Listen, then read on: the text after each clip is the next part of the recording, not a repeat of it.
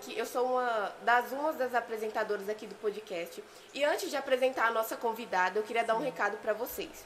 O primeiro é que vocês perceberam que o nome do podcast mudou, que antes era As Ideias e agora é Se Pode Sim. E mudou por conta que a gente pesquisou e viu que já tinha outro canal no YouTube que tinha o mesmo nome. E o segundo mais votado foi Se Pode Sim, então o nome ficou Se Pode Sim. E o segundo recado, gente, é para vocês seguirem o Instagram da escola, e.eferrúcio, é, adicionar o Facebook, que é muito importante também, Escola Ferrúcio, e o YouTube, o YouTube, gente. É, curte os vídeos, tá? É Ferrúcio Chiarati, tá, gente? É, ainda mais porque tem muitas informações importantes para vocês, tá? Sobre a escola, que dia que vocês têm que vir na escola, e é isso. E hoje eu queria apresentar para vocês a psicóloga Ana Paula, né? Sim, prazer. Ana Paula Lopes, né? Sou psicóloga. Quer falar mais alguma coisa? Não, pode falar. pode começar. É, antes de tudo, eu gostaria de falar um pouquinho, né? Eu atendo há mais de cinco anos aí já. É, já atuei também na área escolar, já atuei na área é, de consultorias de RH também, é, já atuei também dentro de hospital e também atendo na clínica. Então, já tive uma experiência assim mais ampla já em, vários, em várias áreas diferentes e sou especialista na abordagem TCC, que é a abordagem da terapia cognitivo-comportamental e pós-graduanda também agora em DBT, que é justamente para transtornos mais graves, né? Então, é uma outra formação agora na qual eu estou me especializando. Ah, sim. É, a gente pode perceber que sobre a psicologia existe um grande tabu, com muitas pessoas pensam que ah, quem tem que ir para psicóloga é porque é louco. Sim. Como você lidar com essas pessoas? Como você explica para elas? É muito difícil, porque hoje em dia ainda tem um tabu de que parece que você precisa estar num nível né, de sofrimento para ir sim buscar ajuda. Sim. Então, muitas vezes, quando é um sofrimento menor, mais simples, as pessoas parecem que ainda fica com receio de em que momento eu busco ajuda, né, de um psicólogo. Então, muitas vezes, a pessoa quando chega direto para mim lá no consultório, ela já está numa situação já crítica, ela já está numa situação bem difícil que a gente percebe é que o nível é grande, já poderia ter buscado ajuda antes, mas justamente por esse receio, né? Então muitos chegam lá e falam: "Nossa, eu nunca imaginei estar sentando aqui, tipo, de frente para uma psicóloga. Eu nunca imaginei fazer terapia, nunca imaginei ir num psicólogo". Então a gente já percebe o tabu daí, sabe? De quando Sim. eles olham e falam: "Não, nunca me vi nesse estado, nunca me vi chegando aqui e tendo que passar por, por psicólogo ou sendo encaminhado já direto por um psiquiatra ou algum médico que fez algum exame e falou, olha, é emocional. Nossa. Então, muitas vezes, o paciente ele vem, assim, inicialmente, mas sem o interesse, sem, sabendo da, sem saber da importância mesmo da terapia, né? Então, acho que é, é algo bem bacana, assim. Hoje em dia tem diminuído, porque a gente tem sentido que tem muitas crianças hoje, muito pequenas, eu atendo crianças de dois anos e meio, três anos, já em terapia. Então a gente percebe a necessidade mesmo de desse atendimento, a, a necessidade hoje das pessoas é, buscar a psicologia mesmo. Então, é, hoje em dia, graças a Deus, isso tem diminuído bastante, né? E eu sei que ainda tem pessoas que têm vergonha de falar, Sim. tem vergonha de falar que faz terapia, tem vergonha de falar que faz tratamento. Eles ficam receosos, né? De pessoas falar, nossa, mas você faz terapia, né? O próprio psicólogo, ele faz terapia justamente também. Então, é, é o ideal, né? Claro que não é todos que fazem, mas é ideal até a gente também fazer. Eu falo por mim mesmo, eu já fiz terapia e sei o quanto que isso é bom. Eu acho que todo mundo poderia experimentar, né? Testar, porque não é só para quem está também em sofrimento. Você Sim. pode ir lá para se autoconhecer, você pode ir lá para é, se encontrar também, muitas vezes quando a gente está muito confuso, ou em relação mesmo a futuro, né? Igual é, a gente atende vários adolescentes que estão em época de faculdade, né, de pensando o que eu vou fazer da minha vida, né, com várias questões, várias pressões. Então, às vezes, a terapia ela não é necessariamente só para quem está em alto sofrimento, que é o que a gente imagina, né? Quando a gente vê que alguém está já em crise, a gente fala, não, isso aí precisa de psicólogo. Então, hoje em dia a gente já consegue desmistificar isso um pouco, mas às vezes eu percebo que muito jovem adolescente eles falam, demorou muito para buscar ajuda. Demorou muito para alguém de casa aceitar que eu queria ajuda.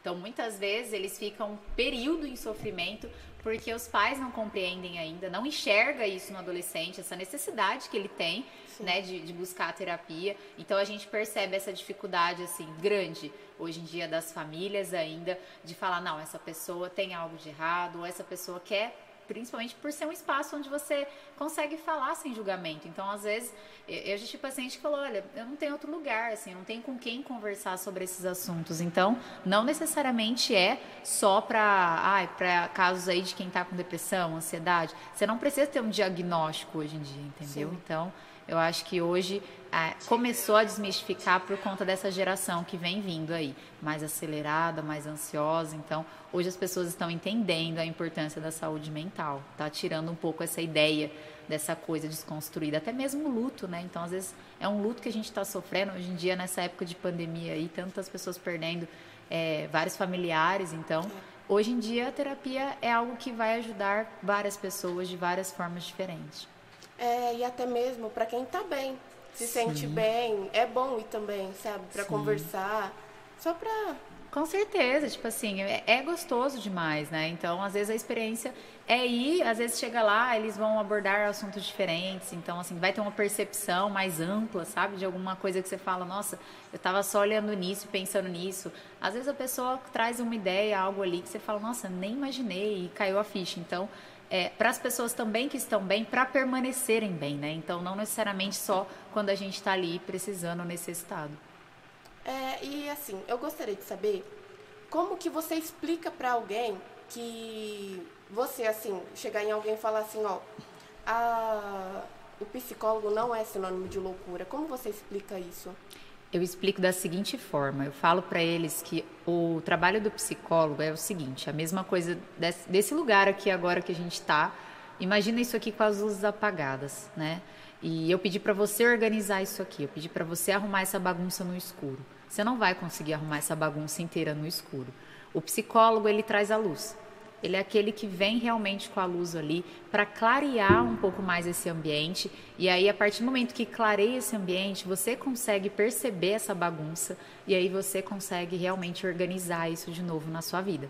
Então, eu explico que a necessidade é isso. O psicólogo ele vai estar lado a lado com você. Ele não vai te dar todas as respostas, ele não vai te dar todas as soluções, mas ele vai caminhar com você. Então, ele vai andar junto, dando a luz para você, oferecendo essa coisa mais ampla para você conseguir enxergar. Nossa, olha a bagunça que está minha vida, olha o jeito que está tudo aqui. É, realmente preciso organizar tudo isso. Então, às vezes ele acha que se ele for para o psicólogo, é, ele não vai estar tá dando conta do problema sozinho. Então, muitas vezes ele fala: Eu não queria vir aqui fazer terapia, eu queria resolver o problema sozinho. Eu queria conseguir fazer isso. Então, eles acham que não vão fazer isso. Então, eu falo: Não, esse processo é seu, isso aqui não é meu. Os ganhos que você vai ter não servem para mim, isso aí é seu. Então, muitas vezes eles falam: Nossa, mas isso aqui foi pela terapia. Eu falo: Não, isso foi porque você está disposto. Você está criando mudança, você está buscando ajuda, você se organiza para estar aqui e passar um tempo né, se priorizando, porque isso é tão difícil hoje. Sim. Então eu falo, isso aqui é tudo é teu. Então, muitas vezes, o psicólogo ele só vai clarear esse ambiente para que você organize tudo isso. Então, hoje em dia não é louco. Eu falo, eu já tive momento de depressão, eu já tive momento de planejar suicídio. Eu cheguei numa fase muito crítica onde para mim eu falei, nossa, acabou. Numa sexta-feira eu falei, não, já era. E, e sendo, eu já estava terminando a faculdade, né, entrando na profissão e desse jeito. E eu falei, gente, então assim, eu passo isso para os meus pacientes, sabe? Eu já estive em depressão, eu já estive nesse, nesse nível de sofrimento. Então, assim, não desacredite de que isso pode acontecer com você. Ninguém escolhe ficar doente, ninguém escolhe ter uma depressão, uma ansiedade, um pânico, ninguém escolhe ter algumas coisas, mas a gente precisa lidar com essas coisas todas que aparecem na nossa vida. Então, quando eu falo um pouco da minha experiência, quando eu falo para eles o trabalho do psicólogo, eu consigo desconstruir isso. Então eu percebo que ele sai com uma sensação de, nossa, se eu soubesse que era assim antes, eu tinha vindo mais cedo, sabe? Eu vinha antes. Se eu soubesse que era dessa forma, porque é muito gostoso. E na hora que eles percebem a mudança na vida deles, é radical, assim. Então, é uma delícia. Eu, como psicóloga, eu sou até suspeita a falar. mas eu adoro ver a mudança deles. Eu Sim. adoro. Então, assim, quando você olha e vê o, o, o, progresso dele, as evoluções, você fala, cara, não é a mesma pessoa que entrou aqui. ele conseguiu construir algo muito bacana aqui dentro. Então, a gente fica muito feliz com as conquistas que cada um vai tomando ao longo do processo. Sim. Ô, Ana, e da onde que veio a sua vontade assim de ser psicóloga? Eu sempre tive o valor de vida de ajudar pessoas. Eu sempre, desde pequena, eu queria ajudar pessoas. Eu gostava disso. Então, é, falar, eu sou muito falante, sempre fui.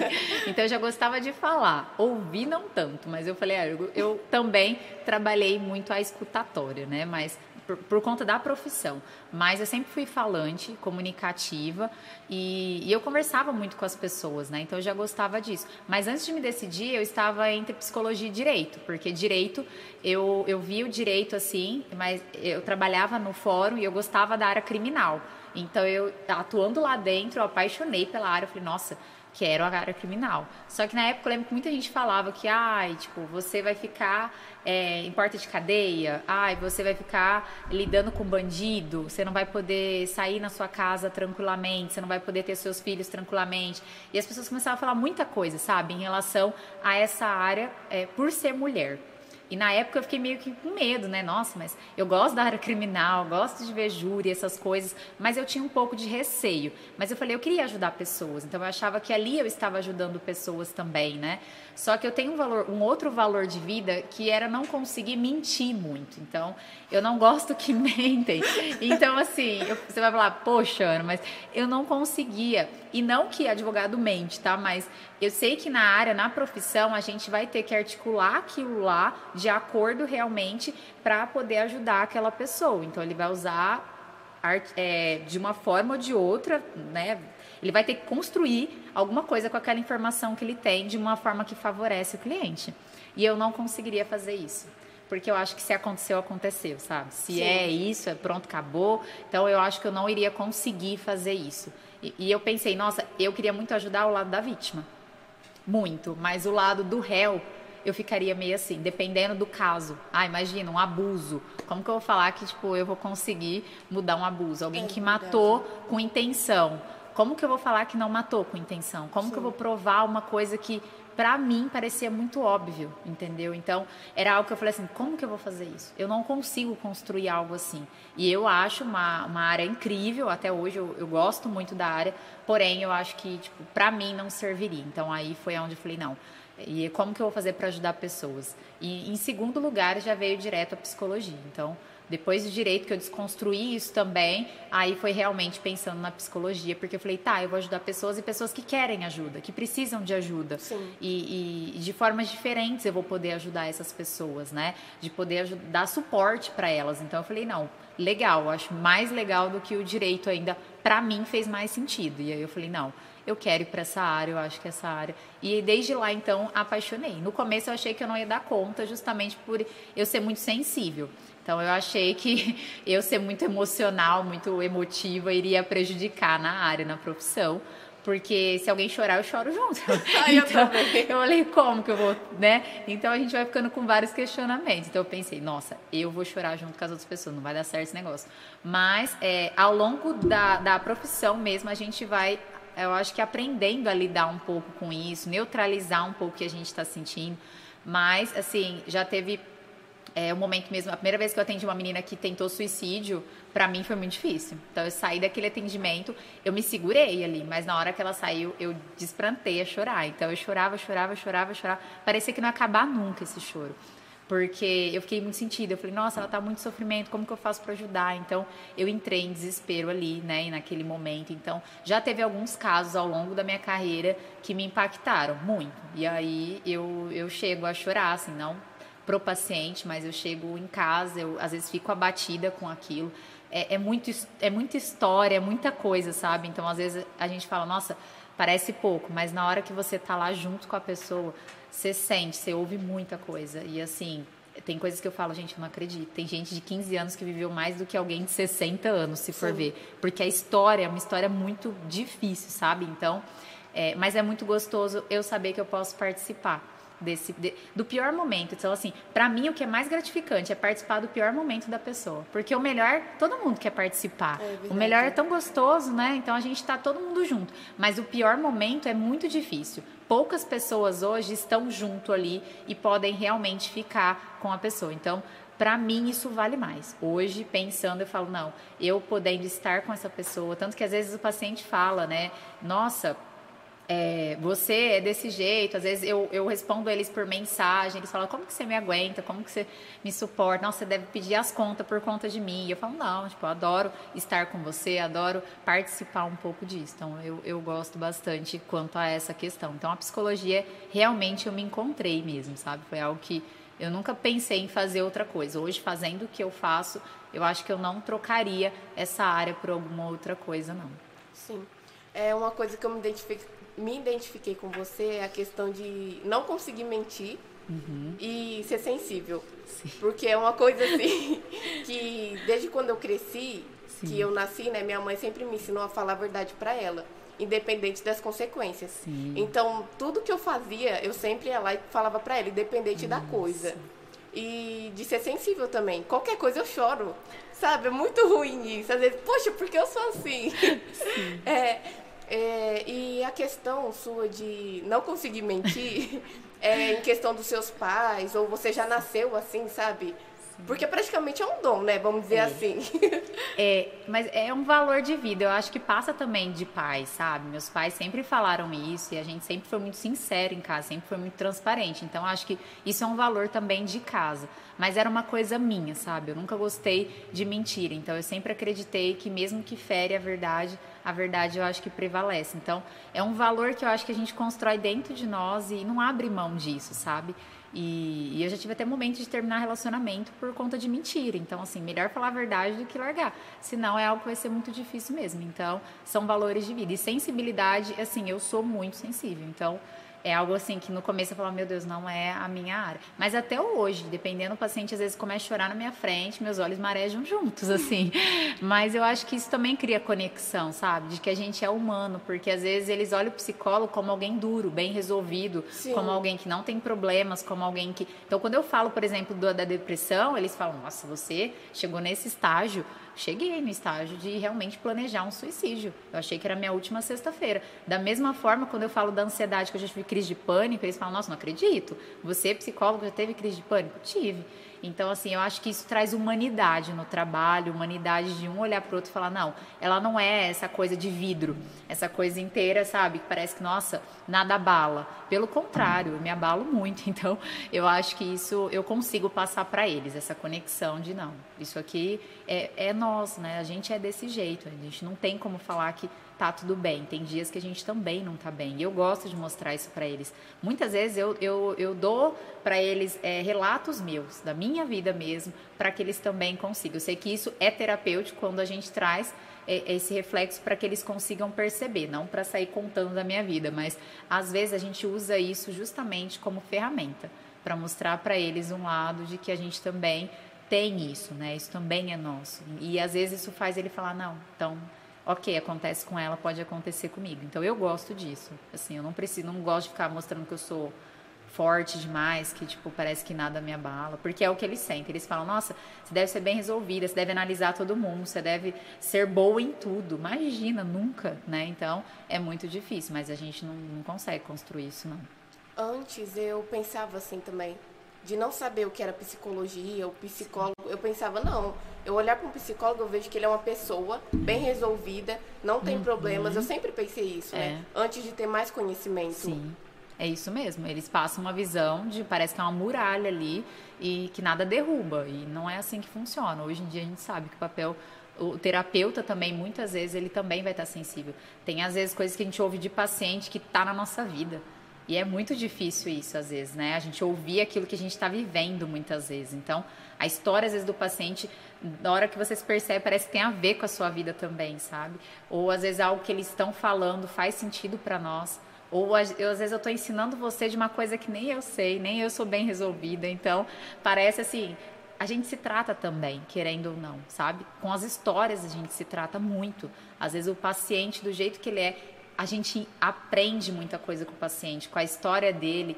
Assim, eu aprendi muito com vários pacientes, assim, eu não sei nem explicar o que a gente fez de troca, assim, mas é algo bem bacana. Então, eu acho que é, quando eles contam a vida deles também, tá gerando uma mudança dentro de nós, querendo ou não, sabe? Mas a gente não é o mesmo atendendo cada caso. Por isso que eu falo que cada pessoa é, é uma pessoa e vale uma coisa. Então eu, eu até uso muito a frase, né? É paixão por cada vida atingida, porque cada vida que a gente atinge, que a gente atende, com certeza muda a gente como pessoa, não só como profissional. Sim. Ana, você lembra sua, como que foi a sua primeira consulta? É consulta que fala? Isso, a é. primeira consulta que eu dei com alguém, você Sim, fala, tá? isso. Foi, na verdade, teve os estágios que na faculdade a gente já tem, então eu atendi a primeira é, menininha, foi uma, uma criança, e foi muito legal, assim, porque a experiência com o professor, com o supervisor, né, é mais fácil, então a gente gosta, eu atendi uma mulher com câncer, em fase terminal. Então foi os dois casos, assim, primeiros que eu peguei, tinha muito medo, né, justamente por conta né, de ser criança e, e, a outra por ser uma idosa já, né? Então eu eu sentia muito, às vezes a idosa ela estava muito mal, branca, tinha dia assim, né, por conta das químio tudo, então me impactava bastante, sabe? Mas a, a, criança foi muito legal, porque a gente chegou a fazer a visita em casa, na casa dela, para poder aproximar, que era fazia parte da, da parte terapêutica, porque existe a visita terapêutica, né? Caso a pessoa tenha dificuldade de vincular, a gente pode fazer uma visita domiciliar, que é uma visita para conhecer. E a pessoa, quando mostra o quarto, as coisas, parece que ela se sente mais íntima ali, é. confortável. Então a gente fez isso com a criança, ela recebeu a gente com um bolinho, com um monte de coisa. Então foi uma experiência bem bacana. Assim, ela estava toda arrumada, a mãe estava arrumada, parecia uma atração. Assim, eu falei, Jesus amado, cheguei na casa dela, é, tinha tudo preparado, tudo pronto. Então elas estavam muito bonitas, elas tiraram foto. E foi muito legal. E no final, eu lembro que, no final, quando eu acabei de atender a filha dela, que ela melhorou muito, foi quando eu recebi um porta-retrato com essa foto. A foto que a gente tirou lá, um desenho dela, a mãe agradecendo. Então, foi algo muito legal, assim, que, que eu tive, né, de experiência e foi muito bacana. Mas na clínica sozinha, acho que foi também com crianças. Mas em relação à raiva, né? Crianças que brigavam muito na escola, davam muito problema. Então eu atendi bastante. E um dos primeiros casos já foi de suicídio. Então foi onde eu já peguei bucha desde o começo, assim, né? É difícil, é complicado, mas é algo que me, me fez crescer muito, me fez crescer bastante. Justamente também porque você já tentou fazer isso, como você sim, falou, né? Sim. Você já tentou fazer isso, então deve ser não difícil, mas complicado lidar com as pessoas que tentam fazer isso. Com né? certeza. E é 11 anos, né? Ela tinha. Então é muito nova, muito jovem, 11 anos. Eu pensava, gente, ela tem 11 anos, por que, que ela tá querendo fazer isso? Ela não viveu nada ainda, ela precisa viver muita coisa. Então foi desesperador. E ela tinha a mutilação, né? Também. Então os braços cortados, pernas cortadas é, queimaduras que ela fazia também. Então, foi um caso muito intenso. E a mãe estava desesperada, muito desesperada, e falando: minha filha não tem apoio, não tem amparo, nessa cidade não tem nada, eu não aguento mais. Toda vez ela está tentando. Então, é, foi algo bem difícil. E aí eu falei: não, eu preciso ajudar essa garota. E aí foi onde eu comecei a atendê-la. E, e aí, diante disso, eu construí, né? Eu criei o projeto que chama Âncora que é um projeto de incentivo à vida, é um projeto de jovens que se mutilam e já tentaram suicídio. E aí eu abri esse projeto justamente por conta dessa adolescente. E aí foi vindo outras adolescentes que também estavam com tentativas de suicídio, se mutilando, e aí elas foram entrando por esse grupo. Então eu atendi elas de forma grupal, né, além da terapia individual, mas elas faziam isso de forma grupal.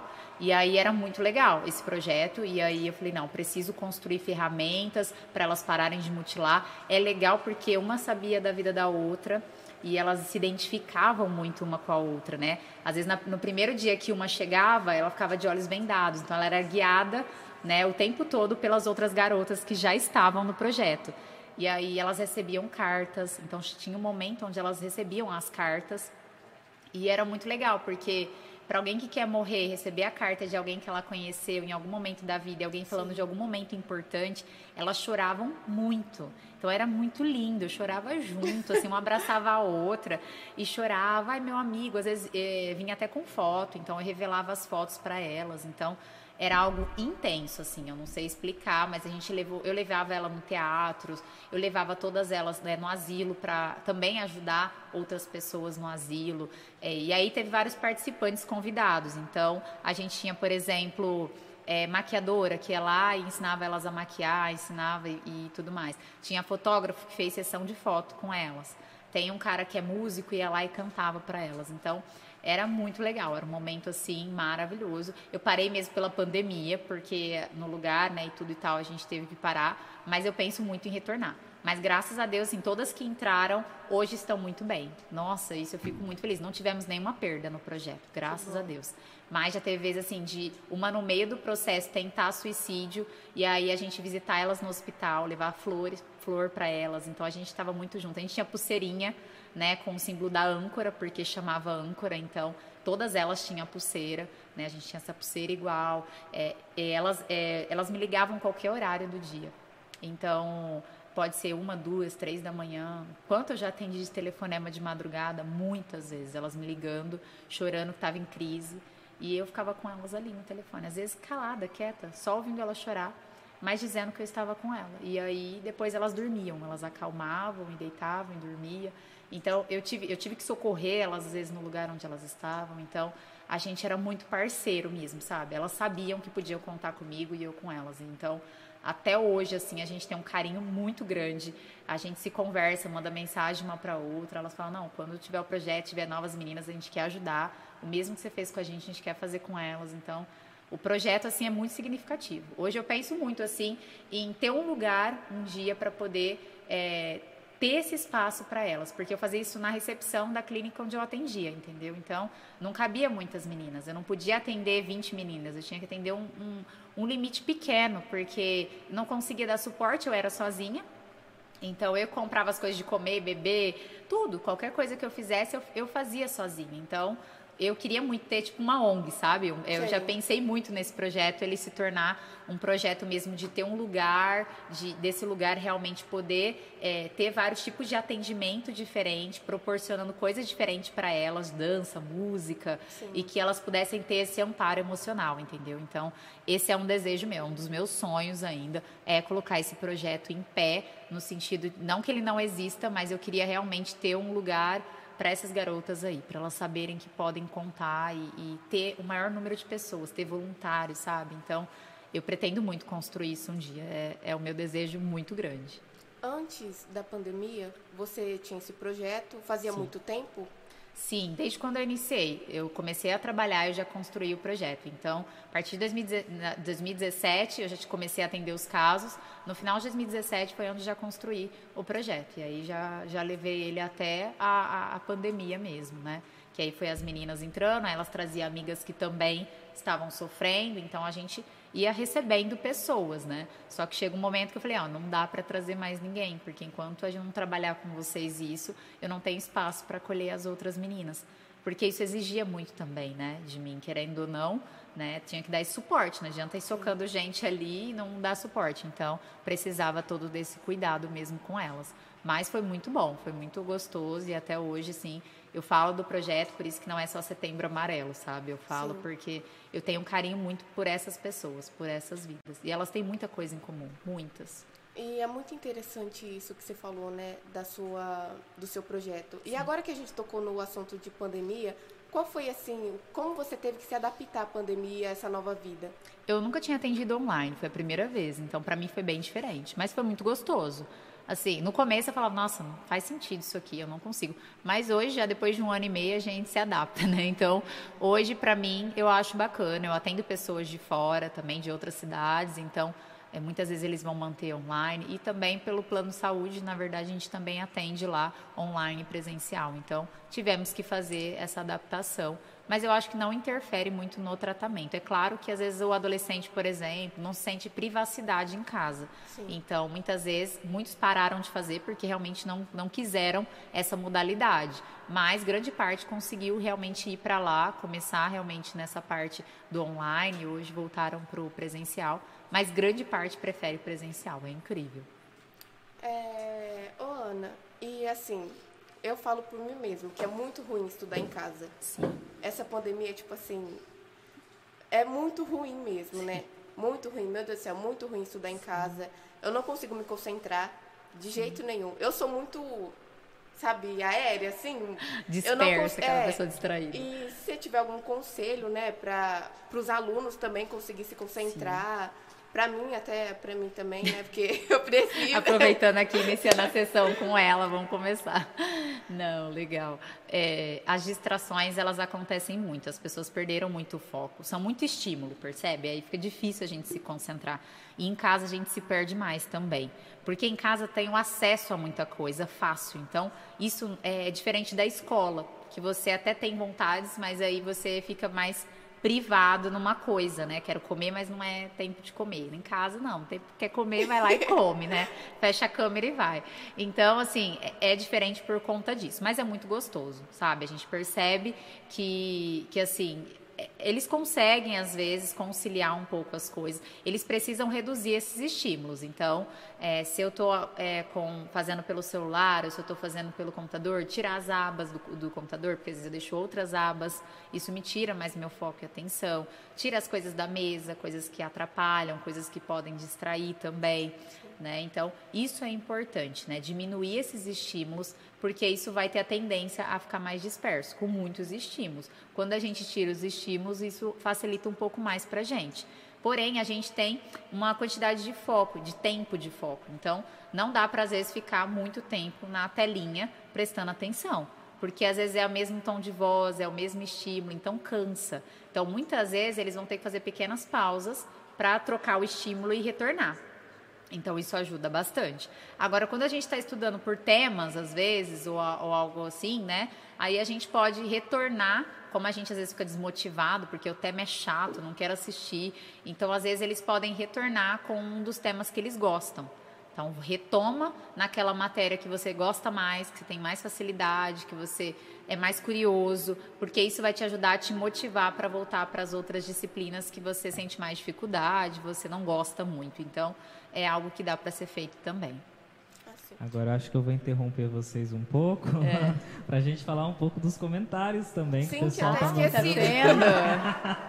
Legal. O que estão falando aí? Paulo Roberto Mermejo, nosso diretor aqui, Nossa. comentou ele falou um salve para você. Acho que você foi ex-aluna dele. Eu fui ex-aluna né? dele, Paulo, é, grande ele Paulo. Ele você de ex-aluninha aqui. ex-aluninha. Tá, ele está agradecendo por você compartilhar conhecimento e sabedoria com a comunidade Feusque Arache. Agora que ele abraçou, né, nosso diretor aqui. Sim. Inclusive o podcast foi a ideia dele, né? Que bacana, ele é bem desses mesmo, é, é bem a cara dele. é. é. A gente está tendo bastante pergunta, algumas a gente vai por daqui a pouco. Uhum, né, pra, tá certo. Tá? É, a Miriam Evaristo dos Santos ah, Neves Miriam. disse que você é a melhor pessoa e melhor psicóloga também. Ah, que delícia, Bia. Essa é uma querida, é uma paciente maravilhosa, querida. Jackson Souza também. Sim.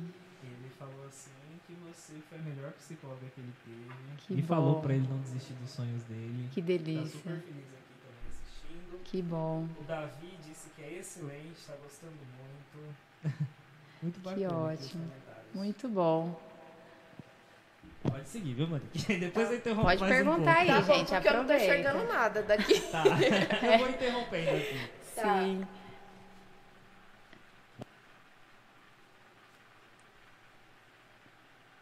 Enquanto a Monique vai vendo ali, a Isabelle perguntou: o psicólogo pode contar sobre o que foi discutido na sessão para os pais? Não, não necessariamente. Então, não, não dá para conversar com os pais, até porque a relação ali ela tem que ser de confiança.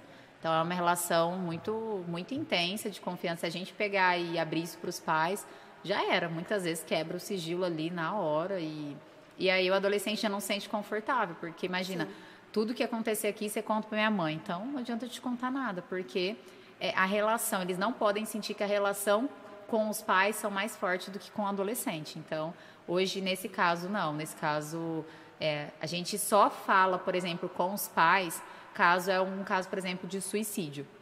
Ah, que a sim. gente vê um risco à vida. Porque aí a gente pode quebrar qualquer sigilo quando a gente está falando de proteger e garantir a segurança do paciente. Então, se ele está relatando para a gente que ele está com intenção suicida, ou que ele está de uma forma muito, muito difícil, aí a gente precisa comunicar, mas não necessariamente os pais. Porque o que acontece? Muitas vezes, os pais. É, não que eles, eles influenciam, ampliam o sofrimento da, do adolescente. Então, assim, se às vezes contar para os pais, os pais vão lá e brigam com o adolescente, aí fica pior as coisas. Então, quando a pessoa vem com risco de suicídio, por exemplo, é o que a gente fala para ele: olha, eu não posso guardar segredo disso, eu preciso que você fale é, alguém que você, que você gosta ou que você confia, que a gente poderia compartilhar essa informação. Porque eu não posso guardar uma, uma pessoa que está falando para mim que vai se matar, eu não posso guardar essa responsabilidade sozinha.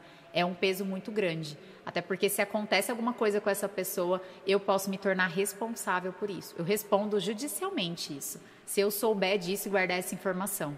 Então, nesse caso, eu não posso guardar informação. Então, eu preciso que essa pessoa me fale, pelo menos uma ou duas outras pessoas que eu posso compartilhar isso. Pode ser uma tia, um pastor, qualquer pessoa, não tem problema. Eu preciso que ele fale umas duas pessoas a mais para poder contar. Porque ele sempre tem contrato de vida comigo, né? Então, eu falo para ele: se você for fazer qualquer coisa, me liga antes. Independente, você pode estar em cima do prédio, mas me liga para me notificar. Por quê? Porque eu e a pessoa vai ter essa relação de confiança, é um contrato de vida que eles assumem comigo. Então eles já sabem disso. Só que imagina se eles me ligam e eu não consigo atender. Por alguma razão eu não consigo atender. Ele vai lá e realmente termina com tudo, percebe? Sim. Então não tem como só eu ficar com essa responsabilidade. Então eu preciso que ele tenha mais duas pessoas, porque se ele liga para Ana e a Ana não atende, ele tem outra e outra pessoa para poder contar. Ou às vezes alguém consegue chegar na casa dele com mais facilidade, alguém consegue prestar socorro mais fácil do que eu, porque nem sempre eu estou ali com o paciente. Né? Querendo ou não, a gente fica uma parcela, mas a gente não fica tudo com ele.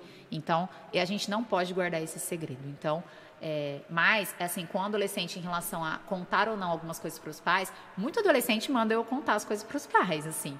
Então, eles falam porque eles não acham espaço para isso. Então, muitas vezes, quando é a primeira vez do adolescente, quando é o primeiro beijo do adolescente, quando ele está se envolvendo com bebidas, drogas, muitas vezes, quando eles querem sair, são confusões aí do adolescente e que muitas vezes eles pedem para a gente comunicar para os pais, porque muitas vezes eles não conseguem ter um espaço para isso.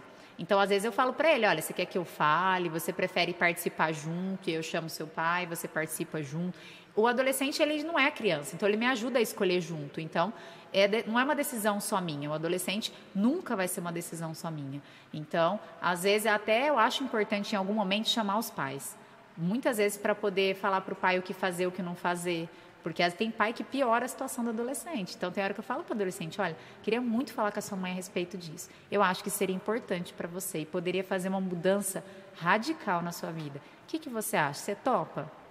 Posso falar com o seu pai só a respeito desse ponto?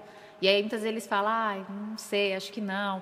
Eu falei, olha, parece que eu tenho mágica, mas muitas vezes eu consigo convencer alguns pais, eu consigo mudar algumas cabeças, que talvez você não consiga né? Porque às vezes já tem um muro ali entre o adolescente e os pais, então eles não vão conseguir abrir isso. Mas o psicólogo ele consegue fazer isso, né? O psicólogo muitas vezes ele tem esse poder por ser um profissional, né, da saúde, não sei, os pais dão credibilidade, porque a gente está falando uma coisa ali e, e, a gente é neutro, entendeu? Eu não estou ali para defender o adolescente, nem para defender pai. Eu estou ali para expor o que está acontecendo. Então, eu acho que isso é legal. Então, o adolescente sente segurança em mim quando eu falo, olha, eu te garanto que vai falar só sobre isso. É isso aqui que eu preciso comentar com eles. E muitas vezes eles falam, não, quero que você fale. E às vezes ajuda muito, porque aí o pai que começa a parar de fazer falatório, por exemplo, às vezes ajuda no momento de crise. Né? Ou às vezes eu falo para o adolescente, olha, para quando você entrar em crise, eu preciso orientar a sua mãe o que fazer. Eu preciso orientar a sua família o que pode te ajudar. Então, porque às vezes o adolescente fica em desespero, aí ele fala, não, é para ajuda, então beleza. Então, muitas vezes eu peço opinião para o adolescente. Ele me ajuda a saber se eu falo ou não falo. Então, só em questão de risco mesmo que a gente fala. Mas o adolescente, muitas vezes, ele segue terapia sozinho, assim. Ele vai sozinho, faz tudo sozinho. Muitas vezes ele não precisa dos pais, assim, no processo. Muitas vezes só a primeira sessão, que a gente tria com os pais, depois o restante é mais o adolescente mesmo. E acredito também que quando algum adolescente ou pessoa procura um psicólogo, é, para conversar aquilo só com ele. Porque se não fosse, ele conversaria com outra pessoa, Sim. algo do tipo assim.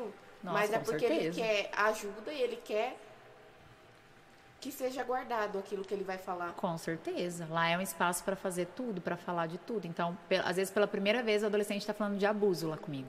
Então, muitas vezes, eles estão abrindo coisas muito importantes da vida dele ali para mim.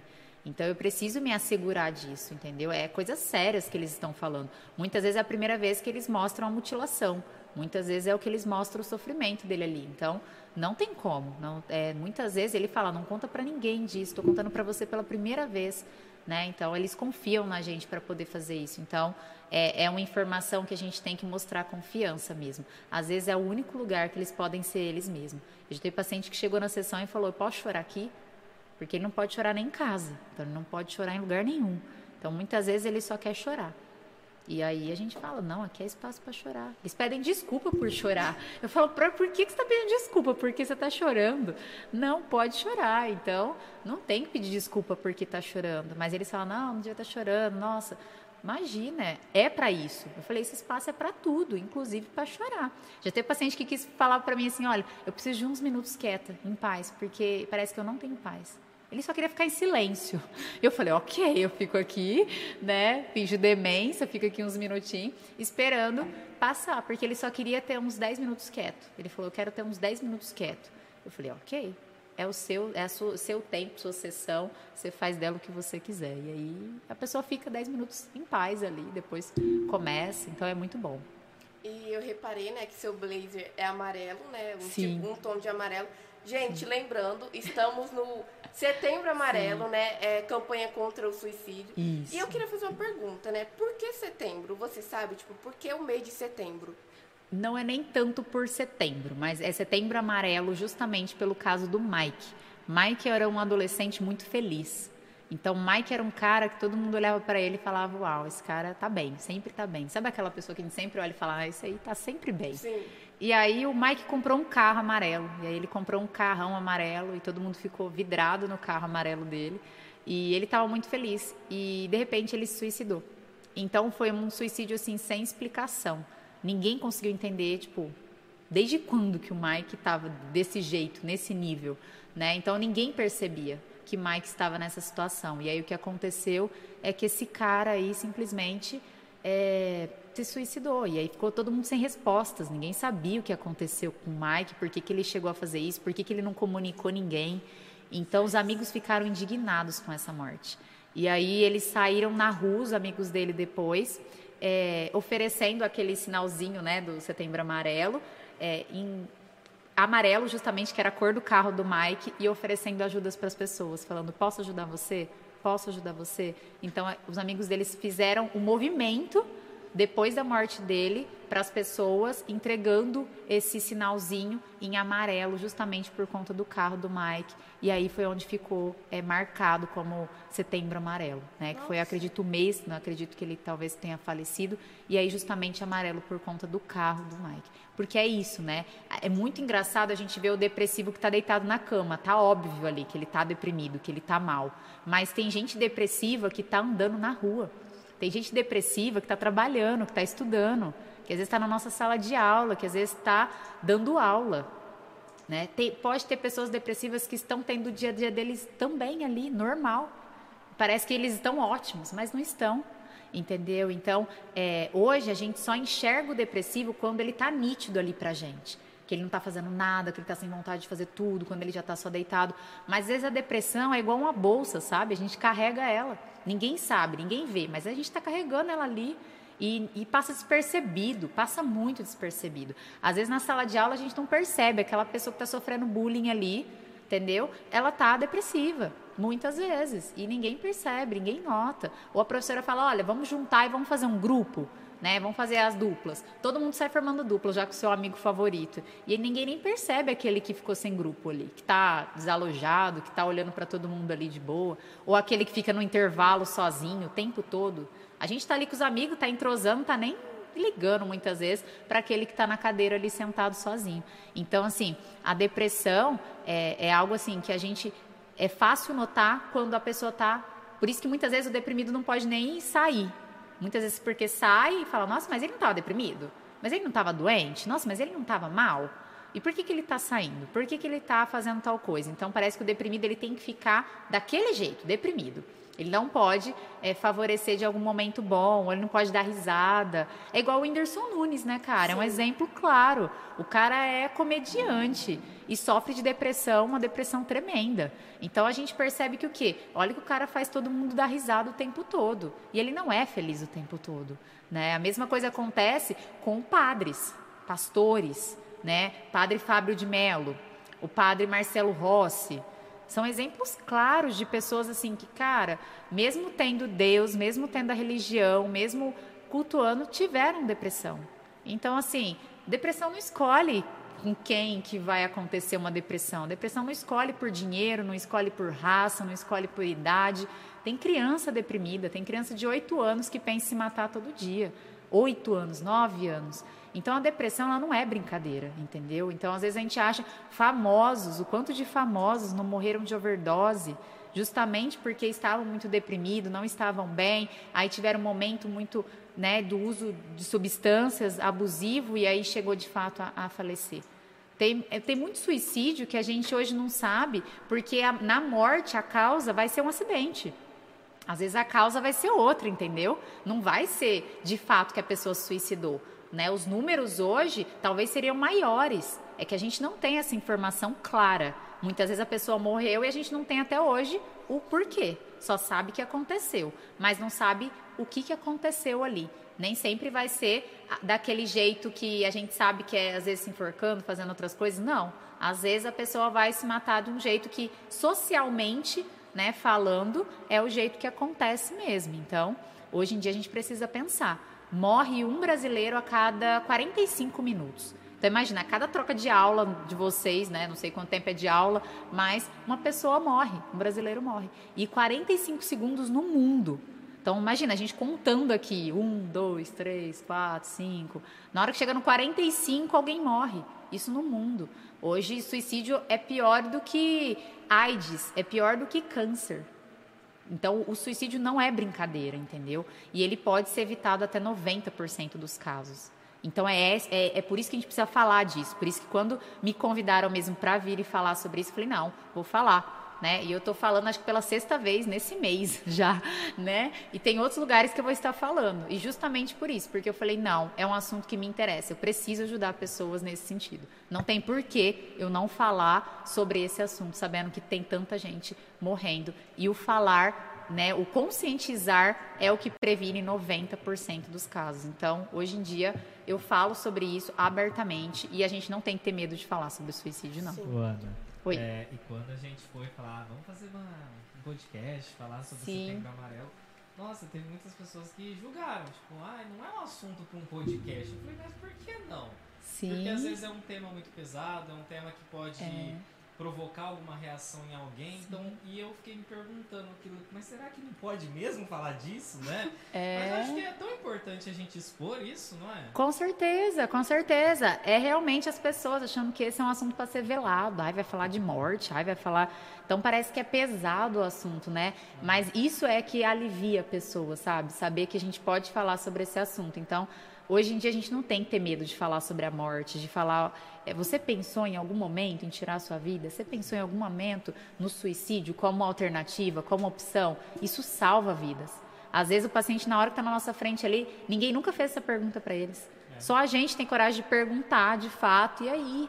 Sabe? Porque às vezes a gente pergunta, ah, você não tá pensando em se matar, né? Porque é assim que a gente é. pergunta. A pessoa já não quer nem falar nada, então ela já fica quieta, tipo, nossa, não vou nem abrir, porque às vezes os olhares já é.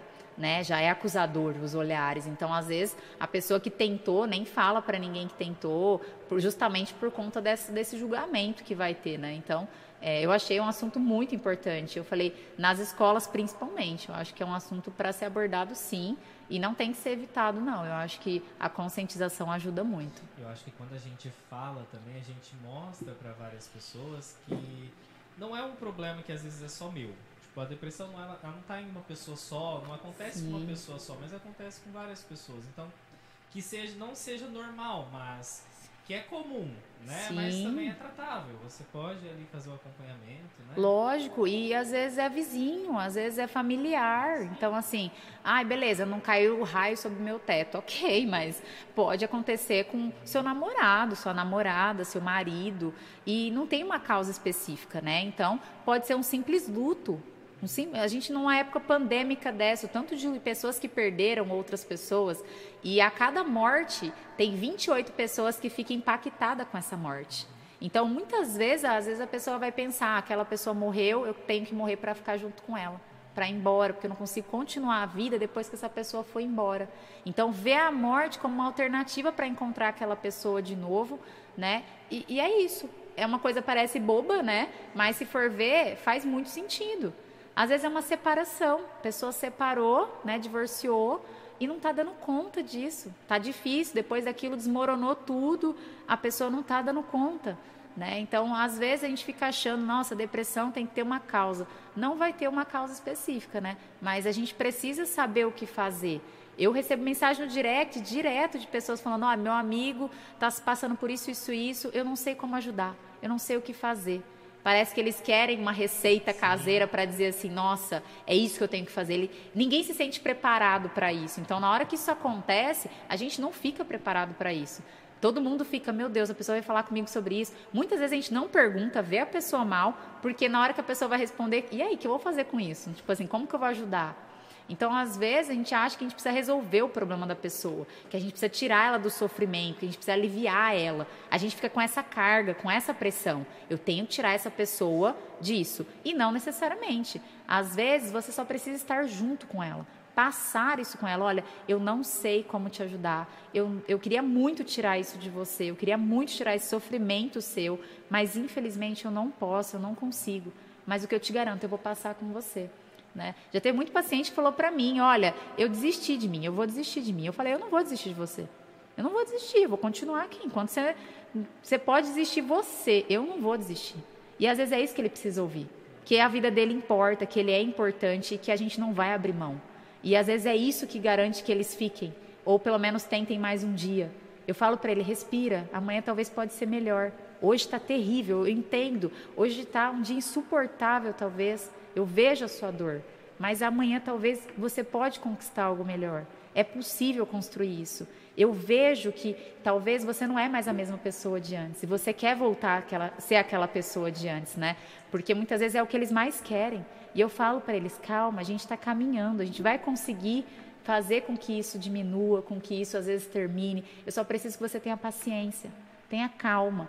Então, muitas vezes é acolhedor ver alguém simplesmente se importando com a pessoa. Então, a gente não precisa fazer nada. Um abraço, às vezes. Pergunta para a pessoa como é que eu posso te ajudar, o que, que eu posso fazer por você. Olha, nessa situação toda que você está comentando comigo, eu queria te agradecer. Obrigada por você estar tá compartilhando comigo. Mas tem alguma coisa que dá para me fazer? Tem alguma coisa que eu posso fazer por você hoje, que cabe a mim? Às vezes a pessoa vai falar: olha, não tem nada que você possa fazer. Mas é isso, eu estou aqui com você, pode chorar. Muito. Chorar, sentar do lado, ficar ali. Às vezes a pessoa só precisa disso, sabe? De alguém que não fale nada, às vezes, fique quieto, mas fique ali. Então. Isso sem julgar também. Isso, né? com certeza. Porque até foi uma pergunta que fizeram aqui, né? Às vezes, é, falar de depressão para alguém, a pessoa acha que é frescura. Uhum. Né?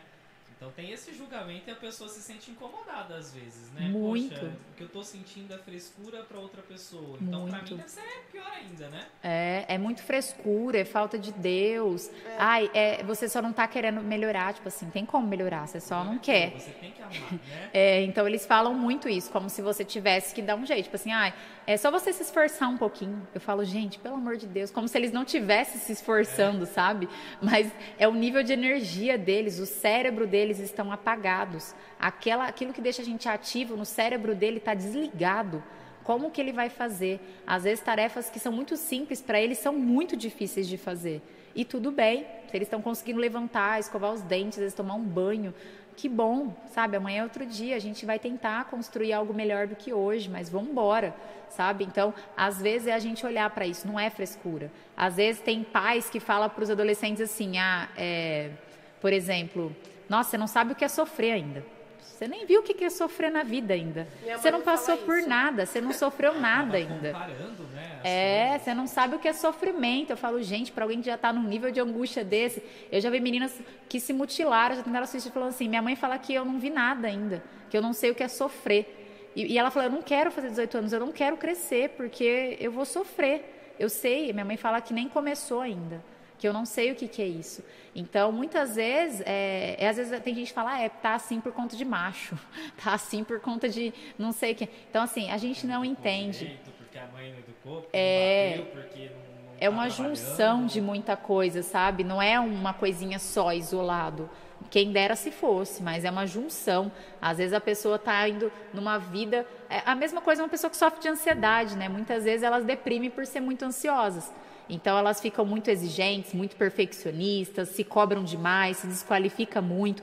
Então chega um momento que aí ele começa a produzir menos do que ele estava produzindo. Ele deprime porque aí de 15 coisas ele já não consegue fazer 15 coisas que ele queria fazer. E aí vai piorando, vai piorando, vai piorando, vai piorando. E na hora que ele vê, ele já parou quase tudo. Aí deprime muito e aí entra nesse estágio. Então, assim, a gente tem que cuidar, independente se é depressão, se é ansiedade. Às vezes você teve uma crise leve em 2012, você vai ter uma crise um pouquinho mais forte em 2014. Porque às vezes eles ficam bem um período, mas depois quando volta, volta pior. Então, às vezes em 2014 teve outra crise feia, depois talvez em 2020 teve uma pior. Então, assim, a gente precisa cuidar. Tanto depressão quanto ansiedade, hoje em dia a gente precisa cuidar sim. Como você define a depressão?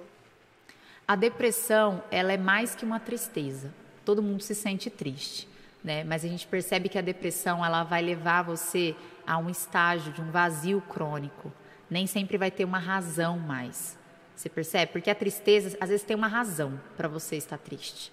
A depressão, ela não vai ter uma razão para você estar triste. Você levanta triste, você acorda assim, muitas vezes. Você não sabe nem explicar. Do nada você está mais desanimado. Já faz dias que você não está afim mais de sair, está mais isolado. Então você vai perceber que não tem uma causa, né? E a depressão ela fica mais de três meses. Então às vezes você vai perceber, pode ser que você fique um período triste, não esteja deprimido, mas está passando por um processo, igual um luto, por exemplo. A gente não fala que a pessoa está depressiva no luto. Ela está passando pelo luto, é normal ela ficar uns até três meses, quatro meses talvez ali sofrendo pelo luto. Mas a depressão depois de três meses a gente já avalia, de três a seis meses a gente já tem que olhar. Mas vai ter várias alterações no sono. Então a pessoa dorme demais ou a pessoa não dorme quase. Vai ter alteração na alimentação, ou come demais ou não come nada.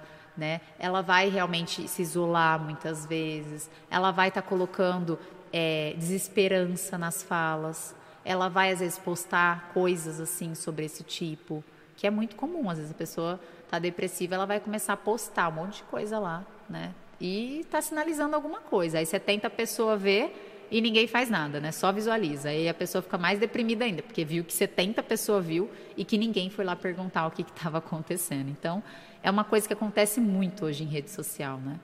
Então, é, é alguns dos sinais aí para a gente ver. Eu já vi muitas pessoas falarem assim, que quem tem depressão e quem quer se matar não demonstra. Porque, tipo assim, muitas pessoas é, se corta e fica mostrando para as outras. Uhum. É claro que eu não estou julgando. Sim. É, outras também fica postando que postam, né, que quer, queriam se matar. E, e, eu já vi muitas pessoas julgarem e falar que quem quer se matar, quem quer se cortar, não mostra. Uhum. Só que hoje eu entendo que não é assim. Sim. Às vezes a pessoa não tem mais ninguém e, que, e quer que alguém perceba uhum. ela. Sim. Que converse com ela, que pergunte se ela tá bem. Ou apenas, como você falou, fique com ela Sim. do lado dela sem falar nada. Sim. E eu entendo. Eu sempre entendi que nunca foi besteira. Como muitas pessoas falam. Ah, a depressão é besteira. E não é isso. Não, não é. E acaba levando ao suicídio. Sim. É, é, é, engraçado porque na depressão a gente sente aí que é, existe sempre um sinal. A gente que não percebe. Ninguém morre do nada de uma hora para outra ninguém percebeu.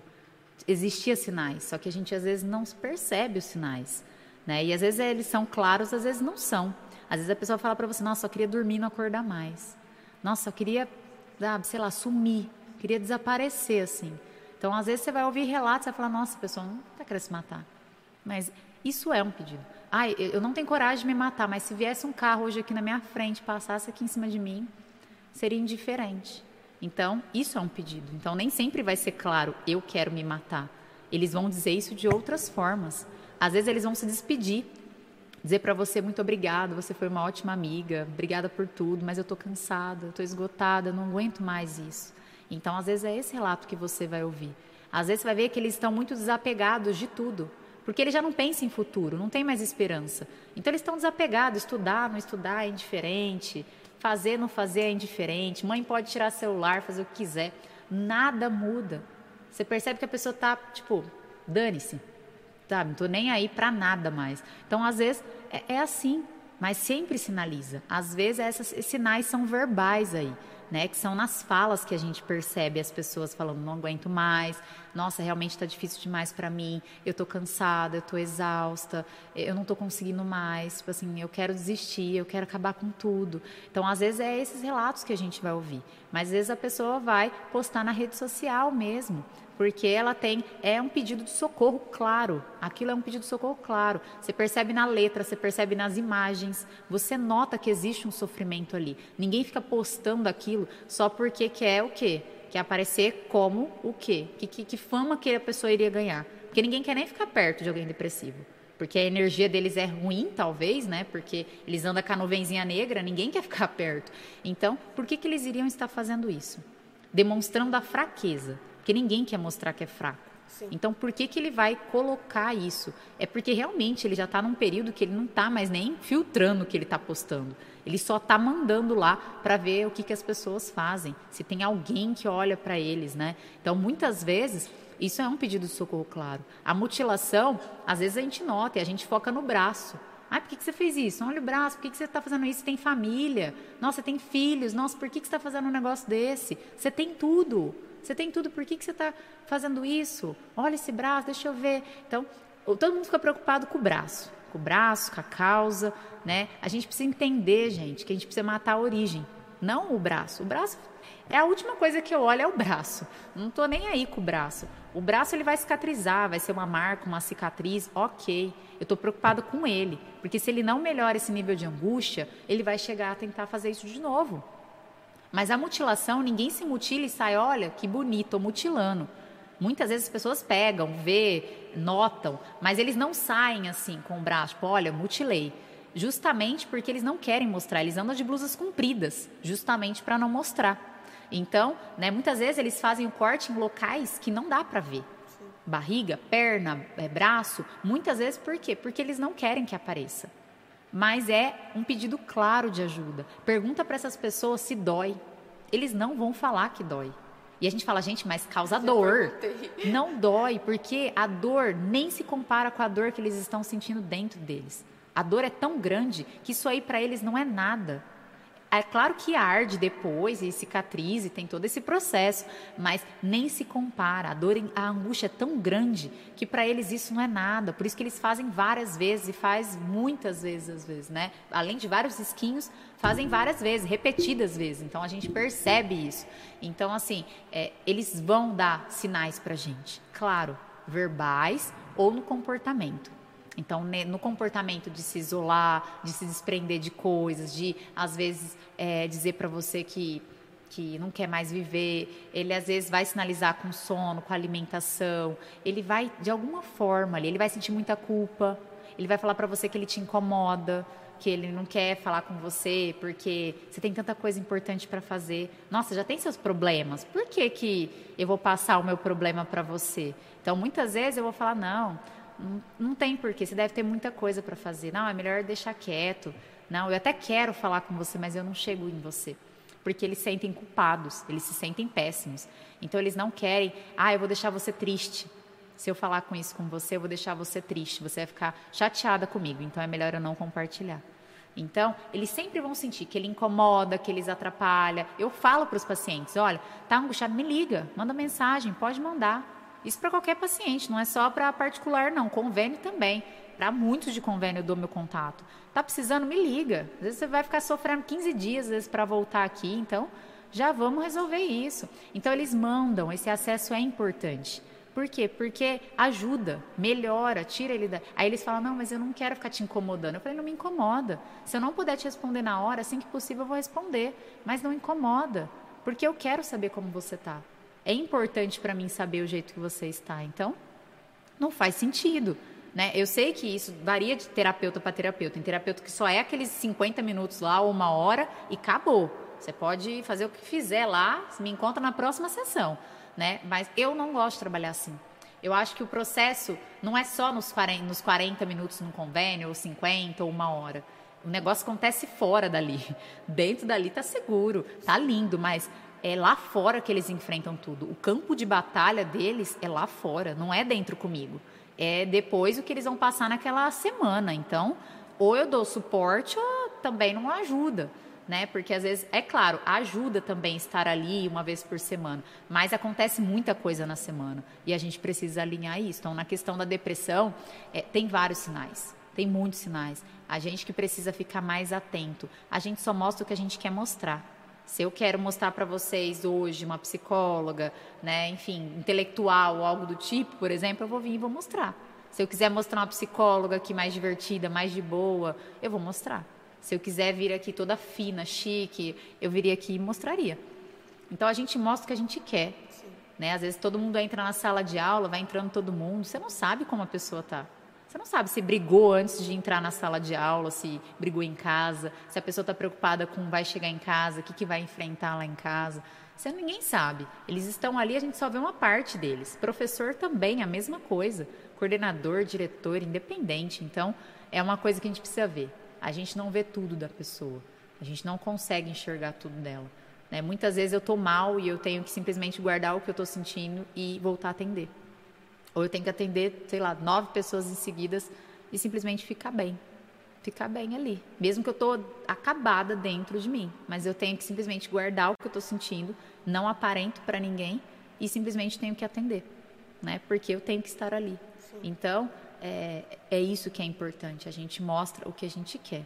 Muitas vezes a pessoa não sabe o que você está passando ali naquele momento. Então, a depressão ela precisa ser vista mais por nós, assim. Qualquer sinal, olha, percebo que você está assim. Olha, tenho notado que nos últimos dias você está mais assim.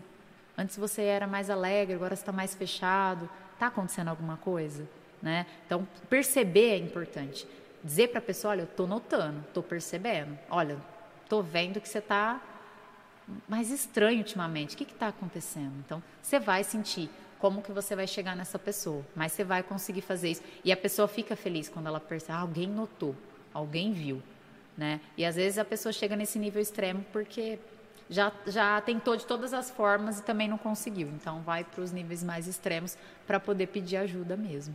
Ô, Ana, Oi. vou interromper aqui de novo. Claro, vamos lá. É que a Monique falou da mutilação, né? Aqui na Sim. escola a gente percebe, né? A gente trabalha com esses adolescentes, então a gente vai notando esses sinais. Sim. Às vezes a gente vê os braços, né? Todos cortados. Que dica você daria para nós professores?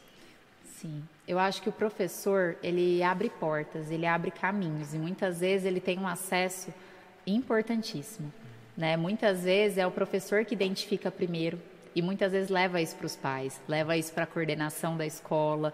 Então, o professor ele tem um papel gigantesco, assim como o psicólogo teria. Ele tem essa abertura, ele tem até mais poder do que o psicólogo, eu acho, porque ele fica mais perto. Ele tem um contato maior, então ele vê o aluno mais vezes, então ele tem esse acesso muito maior com ele, né? Do que um psicólogo às vezes que vê uma vez na semana. Então, é, o professor ele pode em algum momento chamar esse aluno, né, individualmente, chamar ele por fora, né, o adolescente está dormindo toda a aula, já está ali, você vê que não tentou nada na prova, que você percebe que ele está esquisito, está estranho, né? é, está bem desmotivado, você percebe que ele não está querendo nada, ou notou realmente o corte ali na hora que ele foi te entregar algum exercício, ou, ou encostou na tua mesa, você olhou o braço, notou ali alguma coisa. Então, muitas vezes, é, o professor ele pode chegar no aluno e falar, olha, queria muito é, conversar com você. Que momento que você pode? E preparar esse ambiente, porque às vezes na sala de aula, no meio de todo mundo, a pessoa fala, ah, tá tudo bem tá tudo bem. Vai olhar para você com uma cara até de assustado, muitas vezes vai falar que tá tudo certo. Então, às vezes a gente tem que preparar esse ambiente, né? Saber em que momento vou levá-la para uma sala fechada, isolada, para que eu pudesse conversar. Eu já tive vários pacientes que falou, olha, é, eu estava muito angustiado e na hora eu fui conversar com meu professor X, né? E eu falo, nossa, que bom, né? Porque nem todas as escolas têm psicólogo hoje, né? Tem uma norma que logo, se Deus quiser, todas as escolas terão né? E isso Nós escola um pública, projeto, né, que eles estão com atendimentos online, isso, isso, mas é as escolas provavelmente futuramente elas vão ter realmente esse apoio, esse amparo. Isso, e eu né? acho que isso seria fantástico. Sim. Todas as escolas terem, não só as particulares, mas eu acho que o ensino hoje deveria investir em educação emocional, ter como se fosse uma disciplina. Eu já dei disciplina na escola particular, disciplina de educação emocional. Então lá começa desde o infantil até no terceiro colegial. Então a pessoa constrói né? Eu acho essa parte emocional mais forte, né? Mas hoje em dia não é todo mundo que tem esse acesso. Então, assim, o professor pode conversar, pode falar para as outras pessoas, tipo, olha, como é que você tá? Queria saber como que tá as coisas para você, como é que tá dentro da sua casa, como é que... Então depende muito de da conexão que o professor tem com o aluno, né? Porque tem aluno que tem muita conexão com o professor. Então, assim, gosta da matéria, gosta dele, gosta de tudo que ele fala. Então, assim, a gente vê, tem aluno que posta foto do professor. Então, assim, você percebe essa conexão que ele tem com o professor. Então, a gente pode orientar, perguntar se essa pessoa já contou para alguém. Muitas vezes eu, eu também pergunto, né? Eu falo, olha, você já compartilhou isso com alguém? Muitas vezes eles falam, não, você é a primeira pessoa que está compartilhando. Então, às vezes o professor é a primeira pessoa na qual o aluno vai compartilhar e dizer para ele, olha, eu me importo. Já teve professor que falou assim, olha, sempre que você precisar, vem conversar comigo. Vamos, vamos ir conversando às vezes aí, sempre que der. Queria ter um tempinho com você. E às vezes isso é acolhedor, é uma terapia para a pessoa, entendeu? Então, já teve professor assim que teve paciente, pegou paciente meu assim e ficou acompanhando ele por um mês. Tipo, hora ou outra, uma semana ou outra chamava, né, perguntava depois ali fora da sala, e o aluno se sentiu tipo, uau, eu sou o favorito, né? Eu tenho, é, eu tenho uma estrelinha aqui, né? Porque isso acaba sendo muito gostoso, né? Para o professor e para o aluno. Então essa referência a gente tem, né? Então muitas vezes eu acho que é você perceber e, e expressar isso para o aluno. Olha, me importo. Olha, acho que realmente você precisa de ajuda, né? O que, que eu posso fazer por você? Então acho que o professor ele tem esse caminho aberto, sim, e basta ele ficar atento.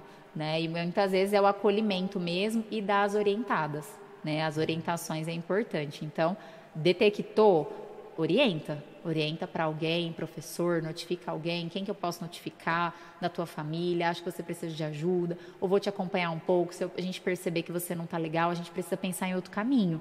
Que né? às vezes eles têm o medo de represália pela família, né? Porque Sim. Você, às vezes você chama a mãe, nossa, eu vou te bater. É. É assim, você tem. Igual você falou, você é. tem tudo, né? Por que, que é. você está fazendo isso? Ou às vezes Sim. o pai fica tão ocupado, o pai e a mãe, no trabalho, né? Que às vezes não presta atenção nesses sinais, né? Não, muitas vezes o adolescente fica socado no quarto, então muitas no vezes celular. assim, é. Não é uma coisa assim que os pais notam totalmente. Às vezes não janta mais nem junto na mesa, então não tem momento com o adolescente muitas vezes, né? Então acho que isso cabe muito à escola, detectar e fazer as orientações necessárias indicar procurar um CAPS, talvez da cidade, né? Porque o CAPS vai avaliar o nível, às vezes, dele ali, realiza atendimento de urgência uhum. e consegue verificar, dar um encaminhamento para passar com um psiquiatra ou um psicólogo no SUS, talvez com urgência. Então a gente precisa encaminhar. Né, indicar um CVV, por exemplo, que é o Centro de Valorização da Vida. Então, ó, é 188, a ligação é gratuita, você não precisa se identificar né? E você pode mandar por e-mail, você pode fazer por chat, você pode fazer por telefone e você pode fazer presencial. Né? Só que presencial é lá em Ribeirão, né? Mas tem lá, eu já fui voluntária do CVV, eu fiz a formação lá no CVV. Então lá a gente realiza atendimentos. Então, às vezes a pessoa que está angustiada, não tem com quem conversar, liga no CVV. Né? Só que o CVV hoje ele tem uma demanda muito grande, então às vezes você vai ser lá o vigésimo, não sei quanto da fila de espera. Então às vezes dá para aguentar o nível de angústia, às vezes não. Uhum. Mas é um caminho também. Então tem o CAPS, dependendo se você vê que a situação é crítica, aí já é um SAMU que você vai comunicar, ou é uma UPA. Então, ai, tô tendo uma crise, não sei, tô em crise total. Procura uma UPA. A UPA vai dar uma medicação para acalmar, a UPA vai, vai deixar a pessoa em observação por um período, vai orientar a buscar ajuda. Então, a gente tem o SAMU e a UPA aí como recurso, né? A gente tem o CVV, a gente tem o CAPS. O CAPS ele dá muita assistência, tem psicólogo, assistente social, então tem psiquiatras associados com eles. Então, muitas vezes eles conseguem eles, alguma medicação, algum suporte ali na hora, ou senão eles vão estar fazendo encaminhamentos mais direcionados, mais rápidos. Uhum. Então, ajuda muito, né? Então, a gente tem que ir para esses caminhos mesmo, assim, porque é muita gente em sofrimento, né? Mas eu acho que o papel do professor hoje é, é fantástico, assim. Eu sei porque eu lembro até hoje dos professores que eu gostei. Então, é uma coisa que marca muito a nossa um, vida. Ele tá te assistindo. Oi? o Mermejo, Mermejo foi. foi. E eu era bem, sabe, daquelas assim de puxar saco. Eu era, gostava de escrever na lousa, né? Sentava na frente, aquela coisa toda, né? Sempre fui assim. Né? Tinha que, tinha que, eu não me sentia muito bonita, eu lembro que eu era muito magrinha, mas eu falava, pelo menos boa aluna é você. Então, já que não ia me agregar aqui na beleza beleza, vamos agregar aqui pelo menos de ser inteligente. Então, ali pelo menos eu me garantia, eu me sentia mais valorizada do que na, nas outras partes, nas outras partes não. Mas era é, assim. Você falou assim do papel do professor, né, que o Emerson perguntou. Sim. Qual seria o papel dos pais, da família, que, te, que tem um filho depressivo, que sofre de muitas ansiedades? Uhum.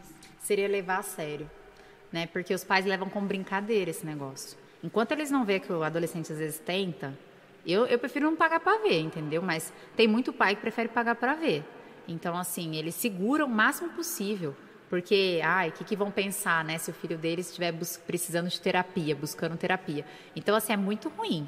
Porque muitas vezes a, você fala para o pai, olha, eu estou encaminhando para o psiquiatra.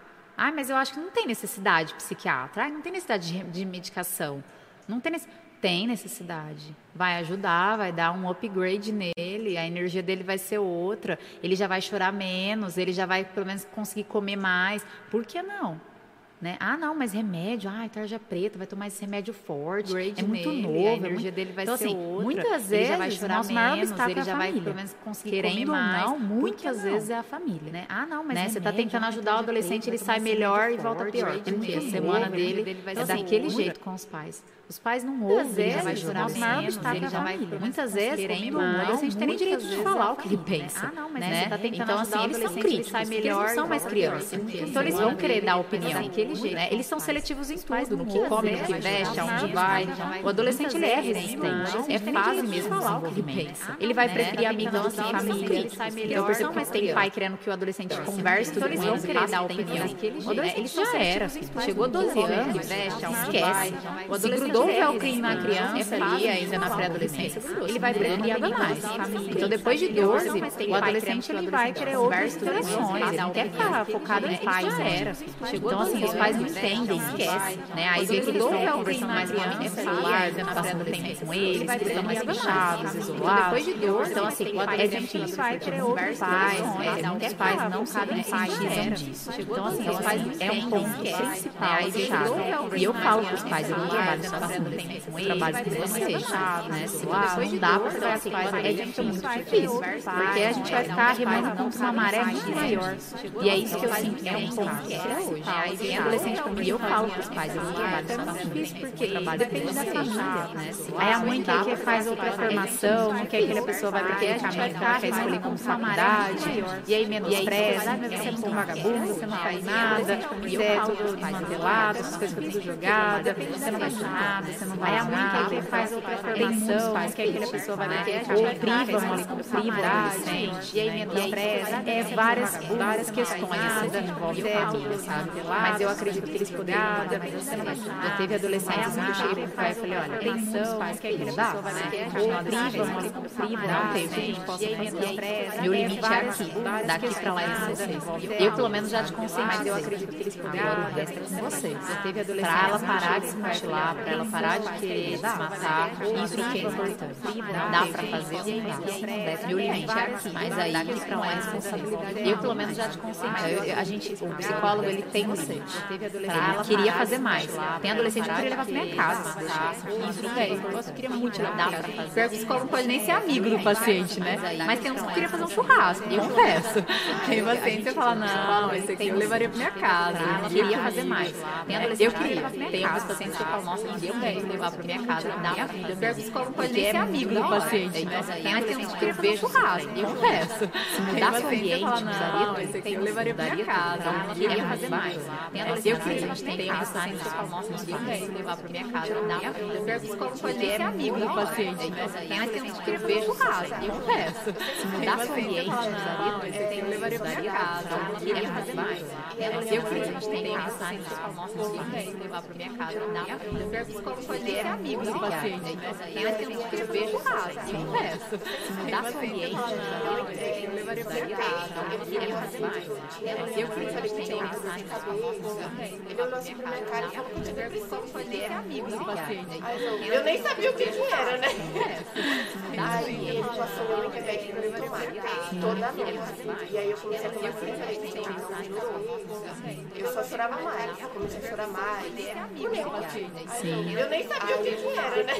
Eu Aí ele passou o remédio. E ele falou que não tinha melhorado a depressão. E aí eu comecei a E ninguém parou pra mim ensinar o que era. Eu só chorava mais. Eu comecei a chorar mais. E aí ele passou dois pra eu tomar. Eu nem sabia o que que era, né? A minha mãe jogou fora, chorou. E eu melhorei. Tô aqui até hoje. Passou. Eu não tenho ninguém Passou. Eu só chorava mais. Mas é isso, às vezes é um nível de angústia e para cada um vai ser um sintoma diferente, né? É esquisito isso, mas para cada um vai ser um sintoma diferente. E tem medicação que tem que adaptar, tem adaptar, tem uns que demora, tem uns que pioram, tem outros que melhoram. É, eu falo, medicação é testagem, tem que ter paciência. Para cada um vai ser um sintoma diferente. Tem uns que vão ajudar, tem outros que não. Para cada um vai ser um sintoma. Muitas vezes facilita. Tem medicação que tem que adaptar, às vezes tem adaptação que demora, tem uns que pioram, tem outros que melhoram. Se você toma ali, pelo menos você dorme, porque às vezes dois dias que você está sentado, você já está suscetível a crise, porque você já está mais vulnerável. Então, tem muitas pessoas que tentam suicídio porque passar noites viradas sem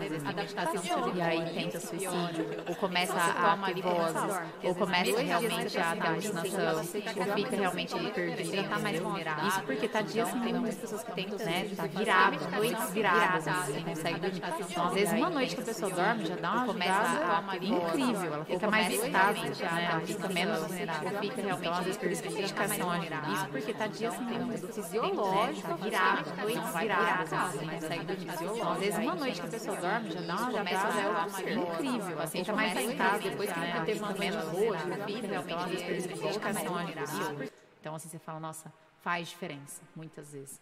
Mas tem pessoas que acham outros recursos que ajudam também mais que medicação, Sim. né? Que é, talvez é o teu caso, passou, amenizou, mas é um período muito difícil, muito tenso mesmo. E pode gerar muita coisa ruim nesse, nesse tempo.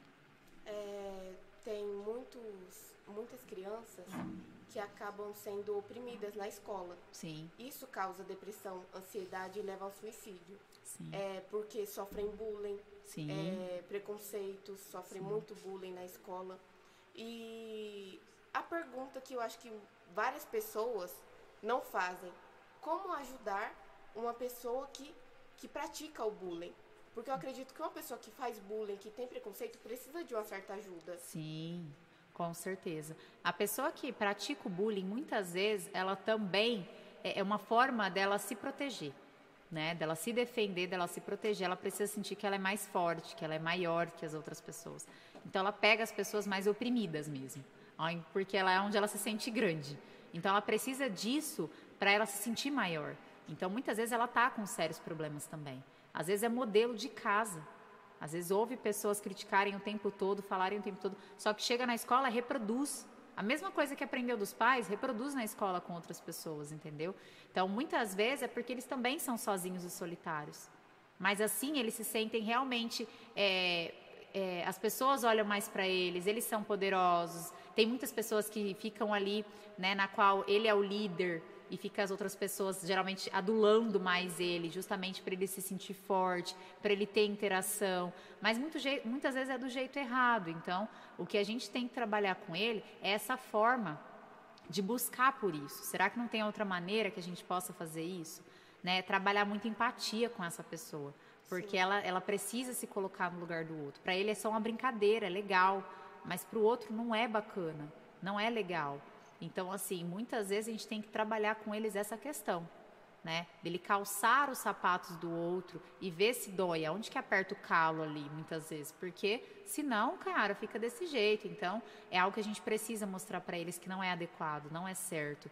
Mas eles também estão com sérios problemas. Muitas vezes eles têm sérios problemas. Eles são agressivos mesmo. E então, assim, a gente precisa cuidar desse, dessa vítima também, tanto da vítima quanto do agressor. Né? A gente fica mais atento à vítima do que o agressor. É. Mas o agressor, ele também precisa parar com esse comportamento. Então, ele precisa também se tratar muitas vezes. Você tocou no ponto que eu queria te falar, é em questão da brincadeira. Uhum. Ele achar que é uma brincadeira. Uhum. Mas como que a gente vai saber se é uma brincadeira ou é bullying? Como explicar? É brincadeira? Não, é bullying. A brincadeira é brincadeira se as duas pessoas gostam. É Sim. É simples, eu dou simples essa explicação para criança e adolescente. Ah, mas depois é brincadeira. Tá, brincadeira é legal se as duas pessoas gostam. Se as duas pessoas tá ok, tá gostando, tá feliz, ok. Eu tô feliz, você tá feliz? Não, você não tá feliz? Você não gostou do apelido que eu te coloquei? Então não é brincadeira. A brincadeira, ela para ser divertida, as duas partes têm que gostar. Aí é brincadeira. Se eu xingo, você me xinga, e beleza, a gente tá aqui dando risada e brincando, maravilha. Mas se eu tô te, te falando, te trazendo um nome que você não gosta, tratando de um assunto que você não quer, pegando suas coisas e escondendo, e eu sei que você não gosta, você já relatou isso para mim, eu não gosto que você faça isso, então não é brincadeira. Então eu falo sempre para eles, a brincadeira as duas partes vão estar sorrindo. Não tem como eu estar sorrindo e você não. Ah, mas eu fiz isso sem intenção. Mas agora você sabe.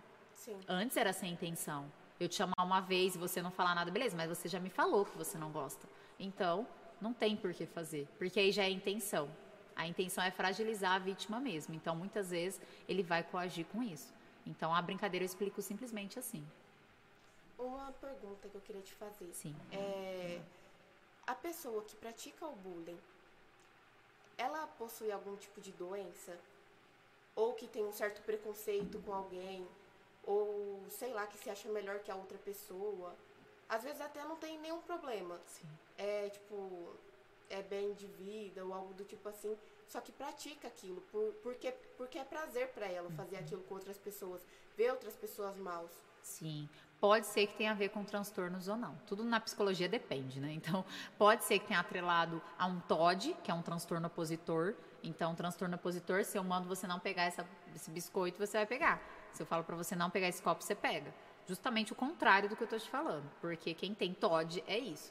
Então, pode ser, por exemplo, que você tenha um transtorno opositor né? Que pode tem várias crianças que têm, né, o transtorno opositor. Então, vai ser mais difícil ali também. Mas pode ser outras coisas. Quem tem TDAH também, muitas vezes são crianças irritantes, muitas vezes são crianças que às vezes você fala, nossa, é impetulante muitas vezes. Então, um TDAH pode ser também, ou pode ser que não tenha mesmo. É um modelo, ele acha engraçado, acha divertido, ele não tem nenhum prejuízo com isso, então, e não está nem aí com o outro. Então, às vezes, pode ser problemas familiares, pode ser uma dificuldade que a pessoa tem, e é o caminho que ela encontra esse. Né? Então, muitas vezes, é o caminho que a pessoa encontra. Ela não tem outra forma, ela não consegue mostrar as habilidades dela ou conseguir de outra forma, então ela consegue assim. Então, muitas vezes, né, eu já vi a criança que bate em todos os amiguinhos e ele que escolhe o time. Então, assim, todo mundo, para entrar no jogo, tem que pedir para ele, é o jeito que ele domina dentro do, do jogo né? Mas ele quebra todo mundo porque ele quer ser o melhor ali, não aceita perder. Então, ele vai tendo várias dificuldades ali também na interação. A pessoa que está fazendo isso não está bem. As interações dela vão ser muito prejudicadas por isso, por esse comportamento, porque ninguém quer ficar perto. Então, isso vai atrapalhar bastante. Ô, Ana, tem alguma palavra-chave que você usa com todas as suas consultas, os seus pacientes, é, que tem depressão, que já já quis cometer suicídio, uma palavra-chave assim que para todos eles você fala que ajuda bastante? Nossa, palavra-chave, acho que eu nunca pensei assim numa palavra que eu levasse como mantra para todo mundo assim, né? Mas eu acho que é, é o quanto que eles são importantes, sabe? Isso é uma coisa que eu faço cada um se sentir especial. Eles precisam se sentir especiais ali. Então, eu acho que eu tenho essa mensagem, mas ela é interna, eu não falo. Mas eu quero que eles se sintam especiais, né? Esses dias mesmo eu atendi uma paciente que ela estava trocando de casa. E ela está saindo de um relacionamento abusivo, de um casamento né, de 30 anos, na qual ela sofreu muito e abriu mão de muita coisa. E agora, quando ela saiu, né, ela, ela chegou querendo, tentando suicídio justamente né, por conta do sofrimento, um nível de depressão terrível. E hoje ela estava muito melhor. Ela está conseguindo sair, saiu do relacionamento, conseguiu uma casinha, mesmo que ela falou que é pequena, mas ela foi. E aí ela estava comprando as coisinhas dela, né? E aí simplesmente ela falou, comprou umas coisinhas bem simples, porque ela também não tem muito dinheiro e está com vários problemas de saúde, inclusive, comprometidos mesmo. Então, é, ela saiu e aí eu falei, nossa, eu quero participar de alguma forma dessa, dessa mudança dela, né? Porque ela chorou muito, assim, né? Foi uma mudança muito gostosa para ela. E eu fiquei muito feliz. E aí eu peguei e falei, não, é, já que ela tá fazendo casa nova, né, vamos lá. E aí ela falou que não tinha comprado concha, pra você ter ideia. Eu falei, tá, né, ela vai eu na lojinha fazer o quê? Comprar uma concha. E eu sei que muitas pessoas falam, né, o terapeuta não pode dar presentes, não pode. Mas muitas vezes a gente tem alguma, algumas coisas que a gente precisa fazer com que tenha significado na terapia. Né? Não é dar um presente por dar, mas você dá porque tem sentido, né? E aí eu fui lá, comprei a concha, mas eu falei, ah, certeza que ela não, não é só a concha que tá faltando, né? Deve estar tá faltando mais coisa. Aí eu fui comprando, né? Comprei uma jarra, comprei, um, comprei às vezes uns potes lá, né? Porque tipo, vasilha todo mundo usa, né? Eu falei, será que tem vasilha, né? Não sei se ela tem vasilha, eu vou levar também. Então eu fiz uma comprinha lá para ela e levei, né? E na sessão, a hora que eu cheguei, na outra semana entreguei, né, junto com o bilhetinho que eu escrevi para ela, ela falou: "Poxa, ela chorou, né? Ela falou: ninguém participou disso. Eu estava sozinha nesse processo. Porque ela está sozinha, né? O marido não está, os filhos já são casados, também não, não ofereceram ajuda para ela sair disso. Então, ela estava realmente sozinha. Então, assim, ela prestigiou o momento dela, celebrou comigo. E eu celebrei com ela. Eu entreguei o presente, ela chorou muito. Ela falou: olha, justamente é o que eu não tinha. Eu não tinha uma jarra, eu não tinha uma concha ainda, eu não tinha é, vasilhas ainda. E ela falou: Você foi comprando todas as coisas, parece que você sabia. Até a cor você acertou. Eu falei: Nem imaginei que a cor. Eu pensei a cor bonita porque eu achei bonita. Não queria te agradar, porque eu nem, nunca perguntei que cor que ela gostava. Mas eu acho que fez sentido isso para ela, entendeu? É a mesma coisa quando eu visitei um paciente que tentou suicídio no hospital. Eu levei uma flor branca para ele. Eu visitei ele lá, eu não perguntei em momento algum por que, que ele fez aquilo. Eu já estava atendendo ele e ele tinha tentado suicídio. Ele chegou para mim com uma tentativa de suicídio. Depois de uns três meses de terapia, ele ainda tentou suicídio mais uma vez. E aí foi onde eu visitei ele na Santa Casa. E cheguei lá, ele estava lá e eu levei flor para ele. E ele falou assim que foi a melhor visita que ele recebeu. Ele está bem agora? Hoje, muito bem. Eu converso muito com ele. Falei que, ele falou: você, tá, você vai ficar famosa, não vai ligar para mim. Eu falei: imagina, vou atentar você até o fim da vida agora. Né? E a gente troca muita conversa. Graças a Deus, ele está muito bem. É um cara assim fantástico, fantástico mesmo. Foi mais pela ansiedade dele, o, o perfeccionismo agindo nele ali, a vida dele muito ativa. Ele chegou num nível muito extremo ali, de angústia, de sofrimento, mas deu conta, sabe? E ele falou: você foi a melhor visita que eu recebi no hospital. Tipo assim, as outras pessoas vieram falar por que eu estava fazendo isso, que eu tinha filhos, que eu tinha família, por que eu estava que eu estava arrumando da vida, o que, que passou pela minha cabeça para mim fazer isso. E você só chegou com a flor, tipo assim, você não perguntou nada para mim. Eu, porque eu realmente fiquei preocupado com a vida dele. Né? E eu falei, ele tinha tomado mais de 150 comprimidos, então um nível muito alto, né? Tanto que é, saiu sangue de todas as vias dele aérea, foi muito prejudicial. E é por isso que, por exemplo, lá no Santa Teresa, nesses locais, a gente percebe que lá tem muita gente que tentou suicídio não não não não não concluído, né? E só que depois disso pirou, surtou. Tem muita gente que realmente depois disso começou a babar, começou de tentativas. Então assim, o prejuízo não é só se matar é você ficar lesado, muitas vezes. É você ficar. Já teve gente que pulou de, de ponte e, e se estrupiou inteiro e só não anda, mas não morreu, entendeu? Só que depois disso, não anda. Então, assim, é, existem é, pontos que eles precisam pensar muitas vezes. Mas eu cheguei lá sem intenção de saber. Eu falei, não é agora a hora que eu vou perguntar isso para ele. Ele não vai saber me responder tudo. E não iria saber mesmo me responder. Mas eu falei, eu estou aqui né? Vim porque eu estava preocupada com você. Eu conversei de outros assuntos com ele, né? Fiz uma visita leve para ele, que era o que ele precisava, e fui embora. E ele falou: foi a melhor visita que eu recebi. Tipo, não teve outra pessoa que fez o que você fez. Você levou uma flor, você esteve ali comigo, falou outras coisas comigo e foi embora. Eu percebi que você estava interessada na minha vida. A maior parte foi lá porque estava interessada no que eu fiz e não em mim. Então, assim, não importa o que eles fazem, o que importa é eles. Eles podem fazer qualquer coisa, o que importa é eles. É diferente de você ficar pensando no que eles estão fazendo. Sim. Então tem pai que só fica monitorando o filho para ver se ele está se mutilando ainda. Poxa, velho, percebe a causa, não fica ó, monitorando eles para ver se está com corte ou não está com corte. Isso é indiferente. Também ele pode não estar tá fazendo corte e estar tá com a mesma angústia. Então, assim, não é essa questão, entendeu? Então, é uma coisa assim que eu friso muito com o pai, com o adolescente, é essa questão mesmo, deles se sentirem especiais. Então, acho que essa é uma forma que eu acho, que eu construo. Já teve paciente que teve muito medo de escuro, eu dei um abajur Falei, um abajur em formato de lua, de estrela, assim. Então, tipo, e a pessoa, uau, adorei, nossa. Eu falei, olha, vai te ajudar, vai fazer sentido. Livro, nossa, livro eu já dei um monte. Alguns eu empresto, os que eu tenho lá, ó, vai ler esse livro aí que eu acho que vai ser bacana para você.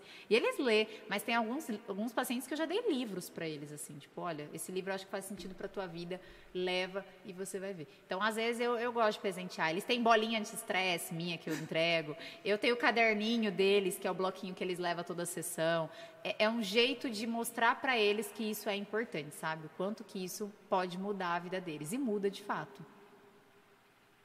É, você acha que se todas as pessoas que já cometeram suicídio e que morreram, faleceram, se elas soubessem o valor que tem a vida, se elas soubessem que tudo é momento, que no, esse momento ela pode estar tá mal, Sim. mas daqui três dias, dois dias, tudo pode mudar. A gente nunca uhum. sabe amanhã. Sim. Elas fariam isso? É, é, eu falo que é uma alternativa. Sempre vai ser alternativa. A morte é uma alternativa para todo mundo. A gente tem a alternativa de morrer, mas ela não é a melhor opção. Então, isso eu falo muito para eles. Eu falo, olha, é uma alternativa. Esse é um caminho. Isso que você está tentando fazer é um caminho, mas não é a melhor alternativa. Então, eu sempre friso isso com eles. Eu falo, você está tentando realmente é, lidar de uma forma definitiva um problema que é temporário. Porque a forma que eles estão querendo fazer é definitivo isso. Sim. Um problema que é temporário. Então, eles precisam entender que isso é temporário, que isso vai passar, que eles precisam continuar que eles precisam dar um próximo dia. Amanhã talvez vai ser melhor. Né? É dar uma vírgula naquilo, sabe? Ponto e vírgula. Vai dar continuidade a partir dele. Não dá um ponto final, não. É uma vírgula. Calma, isso vai passar. Né? Geralmente passa. Só preciso que eles acreditem nisso. Entendeu? Então, Sim. muitas vezes eu falo muito essa frase para eles ainda, para que eles enxerguem isso. Não dá uma, uma solução definitiva para um problema temporário. Será que você não está deixando de ver outras coisas também? Outras opções, outras estratégias, outras alternativas? Será que só existe essa mesmo? Que é você ir embora? Que é você deixar muita gente em sofrimento? Muitas vezes. Então, não é a melhor alternativa. Então, muitas vezes a gente vai falar para eles exatamente isso. Tem outras formas que você pode pensar nessa possibilidade. Eu também quero muito aliviar o teu sofrimento. Essa meta eu tenho junto com você. Mas eu não posso aceitar que você queira ir. Eu preciso que você realmente escolha outra coisa para a gente conseguir sair dessa junto. Mas essa não vai ser a melhor opção, porque nunca foi, né? Porque eu falei, se as coisas for melhorar, você não vai saber. É. E será que o sofrimento acaba mesmo depois da morte?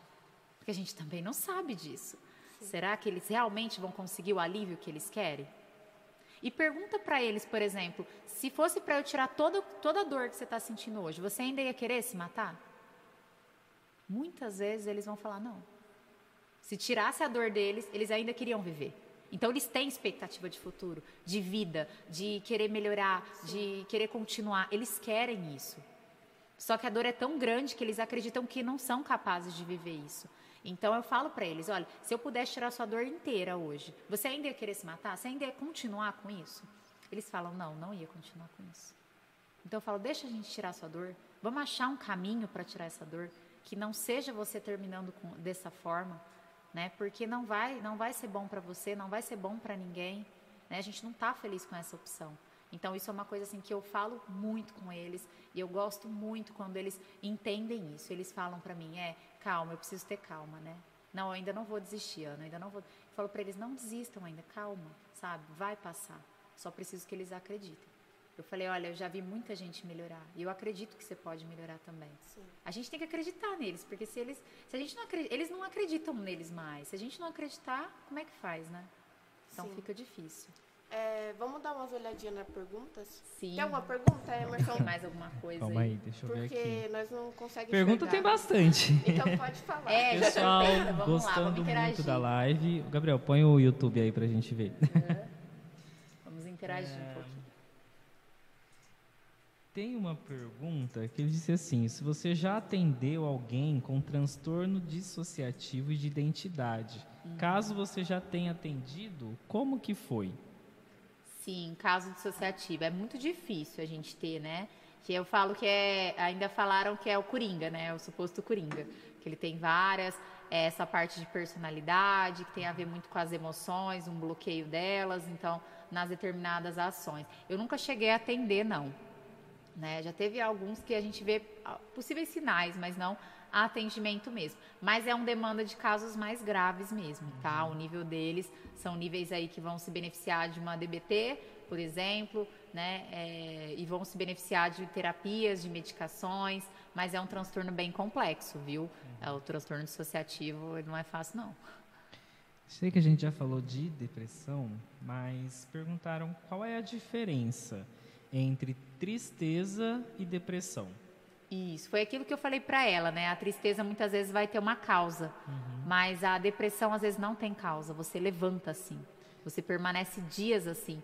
Não necessariamente vai ter uma, uma situação específica, uhum. mas você vai estar tá se sentindo assim por um longo período. E você percebe que a tristeza ela está ficando com você mais tempo. Acaba sendo momentânea a tristeza, né? é. né? Às vezes alguma coisa que isso, a, a, tristeza é mais pela situação. Uhum. Então, às vezes, você vai estar chateado com alguma coisa, triste, pode durar alguns dias, mas logo passa. Então, você vai sentir que é algo natural. Toda emoção, ela, ela é benéfica para a gente, né? Toda emoção, ela traz uma resposta, ela vai apresentar alguma coisa. Então, a tristeza, ela deixa a gente mais reflexivo, mais uhum. isolado. A gente não tem medo de solidão na tristeza. A gente gosta da solidão na tristeza. Então, quando a gente está triste, a gente se isola, a gente realmente fica mais pensativo. Então, isso é bom. Né? A tristeza não é 100% ruim. A gente que enxerga ela como algo ruim, a gente só quer felicidade. Mas na vida a gente não consegue ter só felicidade, né? Uma outra pergunta aqui é sobre ansiedade. Se uma pessoa está tendo crise de ansiedade, e dizem que não pode falar calma para ela. Não, o que dizer, de então? O que, que tem que fazer quando uma pessoa está tendo crise de ansiedade? Sim, calma, gente. A pessoa ansiosa ela vai ficar mais afobada, né? Porque calma. A única coisa que você não consegue é ter calma. Porque você não tem controle do seu corpo, como é que você vai ter calma? Então, assim, é desesperador. E as pessoas falam calma, calma. Calma não ajuda. Muitas vezes afoba. Para alguns ajuda, para outros não. Então pergunta para a pessoa se isso ajuda. Eu já fiz errado, né? então, meu Deus. Se não ajudar, né? Se a pessoa achar que não ajuda, ok. Muitas vezes não adianta ficar fazendo perguntas, não tem que fazer interrogatórios. Uhum. Então, isso atrapalha, porque na hora da crise você tá todo bagunçado, internamente, sua cabeça é bagunçada, teu corpo está descompensado, seu coração está acelerado, você está tremendo, muitas vezes está suando frio, você está tendo um mal-estar, uma tontura, o estômago está embrulhado. Então, como é que você vai explicar para a pessoa o que, que você está sentindo e nem você sabe? Você fala para ela, para tudo isso aí e calma. É, você, calma. né? Você fala, é como se, fosse, um fácil. botão, sabe? Você liga, ativa assim, calma, pronto, liguei modo calma. Não, não dá para ser assim. Então, assim, a pessoa sai da crise, o que, que a gente faz? A pessoa está em crise, primeiro você afasta ela, levando ela para um ambiente mais calmo. Uhum. Né? A melhor coisa, não deixa ela no meio de pessoas, no meio de muito barulho, isso piora a pessoa. Então, ela está em crise, o que a gente faz? Coloca ela num ambiente mais calmo, né? Pede para que ela comece a respirar, geralmente pela barriga, não respirar pelo peitoral, porque o peitoral a gente não tem ar, né? Uhum. Então no peitoral a gente fica aquela coisa assim e não respira, não vem ar aqui. Então a gente respira mais pelo diafragma, que é pela barriga. Então pede para ele puxar em três ou puxar o máximo que ele consegue. Não precisa forçar aquela coisa porque vai dar mais tontura. Então puxa pouco a respiração, prende uns segundinhos e o soltar bem lento, porque teu coração vai estar acelerado. Então, muitas vezes, você vai perceber que seu ritmo cardíaco vai diminuir. Uhum. Muitas vezes, é, não adianta você ficar falando do problema ou da situação. Muitas vezes, o que você precisa fazer é pedir para essa pessoa é, descrever alguma coisa que você tenha na sua frente. Então, muitas vezes, você vai dar para a pessoa, às vezes, um papel e falar: olha, me descreve isso aqui. A pessoa vai ter que se concentrar nisso aí. Enquanto ela se concentra, ela vai estar chorando, ainda tremendo, desesperada, mas ela vai te falar, é amarelo, é um quadrado e desesperada. Uhum. Mas você vai perceber que ela vai acalmando. E aí nisso, é, ela vai focando de que tem amarelo, tem glitter, tem isso. E na hora que ela vai descrevendo, ela está acalmando. Melhor do que qualquer outra coisa. Porque às vezes a gente fica, por que, que você está assim? O que, que foi que aconteceu? Foi fulano? Foi ciclano? Mas por que, que você está assim? Calma, Eu pelo amor de Deus. Então a gente fica desesperado junto. A pessoa percebe que Talvez você tá por não saber como ajudar, né? É aí a gente mesmo. quer ajudar, a gente atrapalha mais, só que aí a gente fala calma e a pessoa não consegue se calmar, é, né? não tem como. E aí desespera junto, né? A gente desespera e a pessoa sente isso. Eu não uhum. tenho segurança, eu não tenho recurso aqui. Então a gente precisa acalmar essa pessoa. Então afasta ela, ela começa a respirar, fala, concentra na sua respiração, foca na sua respiração. E aí a gente depois pede para ela descrever qualquer objeto que estiver na nossa frente, ou descreve o que, que você está vendo. Às vezes tem gente com crise de pânico, às vezes no meio do trânsito, para o carro, o que, que você está vendo agora na sua frente? Volante, preto, a marca X, tem X luzes, não, vai falar. Então, uhum. isso já está acalmando a pessoa, às vezes até do ambiente que ela está. E aí, depois disso, ela treinando a respiração e fazendo isso, já vai conseguir abaixar o nível dela não fale sobre o assunto mesmo que ela melhorou, aguarde ela estabilizar um pouco mais, depois a gente volta a abordar o assunto, porque senão você vai ativar ela de novo. Porque na hora que ela lembrar, o nosso cérebro, quando ele está lembrando, ele vai remeter aquilo de novo. Uhum. E as sensações vai voltar. Então, é melhor a gente acalmar essa pessoa, às vezes dar uma água, ver se ela quer, né? Fica, ou ficar ali do lado dela esperando a crise passar. É bom ela saber que tem alguém aqui. Uhum. Né? Se eu passar mal, tem alguém aqui que vai me... Mas ele vai dar conta. A crise de ansiedade tem de, de 15 a 20 minutos a crise mesmo. Então, uhum. se a pessoa esperar esses 15, 20 minutos, vai diminuir, vai amenizar aí, ela pode ficar tranquila. Então, sabendo disso, ela já não sabe que não vai morrer, que é 15, 20 minutos, que pode esperar e que vai conseguir lidar melhor com isso. Falando nisso, a gente teve uma pergunta relacionada à ansiedade. A gente falou da crise de ansiedade, mas e com pessoas ansiosas? Não chegou a, a crise ainda, mas e a pessoa ansiosa? Uma é. dica para essa pessoa. Essa pessoa ansiosa, ela precisa desacelerar. Porque para ela tudo é importante, tudo é urgente, tudo é para ontem, ela quer dar conta de tudo. Então ela é bagunçada assim. Eu falo porque eu sou, né? Eu sou ansiosa, prazer, ansiedade Somos. em pessoa, né? Então eu descrevo muito bem a ansiedade, é, justamente por isso. Então assim, é, a pessoa ansiosa, ela tem muitos pensamentos intrusivos, muito pensamento, muitas preocupações excessivas. Ela odeia a incerteza, né? Ela odeia, ela é muito intolerante à incerteza. Então ela é intolerante à frustração, então quer tudo do jeito dela, controlado, programado, bonitinho. Então, saiu ali de onde do que ela quer, ela já fica muito irritada. Então, muitas vezes ela vai ficar muito brava, muito irritada. É, ela não gosta da incerteza, ela gosta das garantias, né? Ela gosta de se segurar. Então, muitas vezes ela vai sentir que onde ela não está segura, ela não fica. Gera vários medos irreais. Então, muitas vezes é paranoia mesmo, sabe? Não é medo real, não, é medo imaginário. Uhum. E os pensamentos é só catastrófico. Então, a pessoa é mais negativa, né? Ela é bem negativa. Então, parece que ela foca no negativo. Então, você fala, nossa, a pessoa parece que ela é pessimista, né?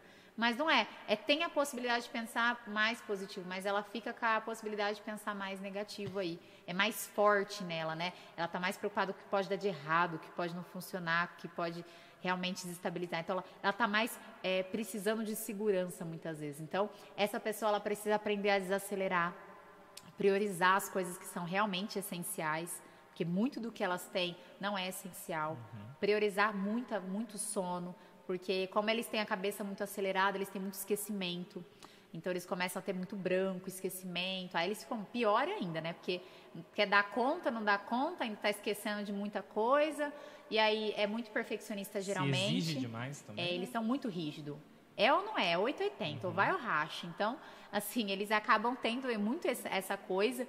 Então, assim, eles têm que trabalhar muito para diminuir perfeccionismo, para ser menos acelerados, né, para eles conseguirem realmente se ocupar de coisas que realmente valem a pena, que são importantes mesmo, né? Porque muitas vezes eles têm dificuldade em dizer não, em delegar.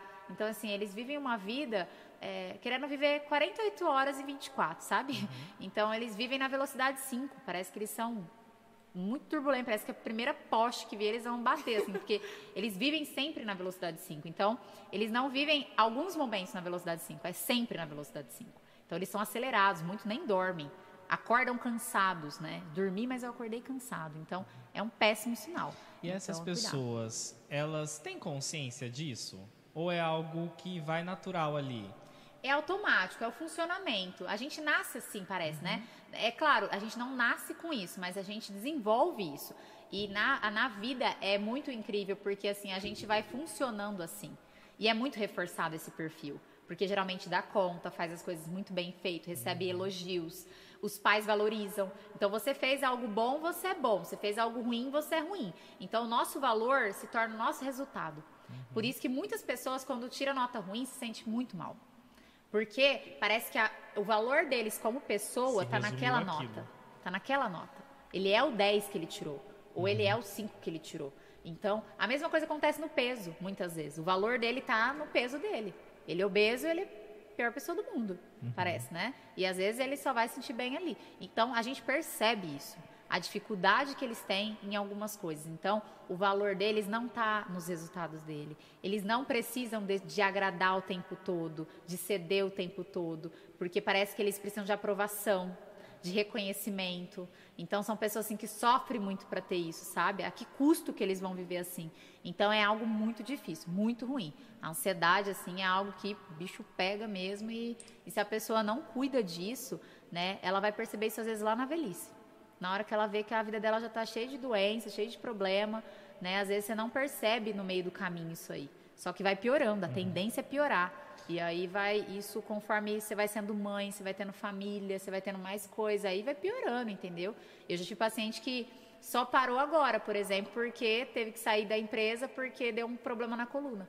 Porque ele não tinha nem paciência de esperar a máquina chegar para puxar a peça. Ele puxava porque, porque é impaciente, né? Que é tudo na hora, né? uhum. né? Que é ágil, é imediatista, queria puxar a peça sempre. E puxava a peça sempre. O que aconteceu? Deu um desgaste na coluna ferrado, teve que fazer cirurgia por pino e tirou ele da, da empresa.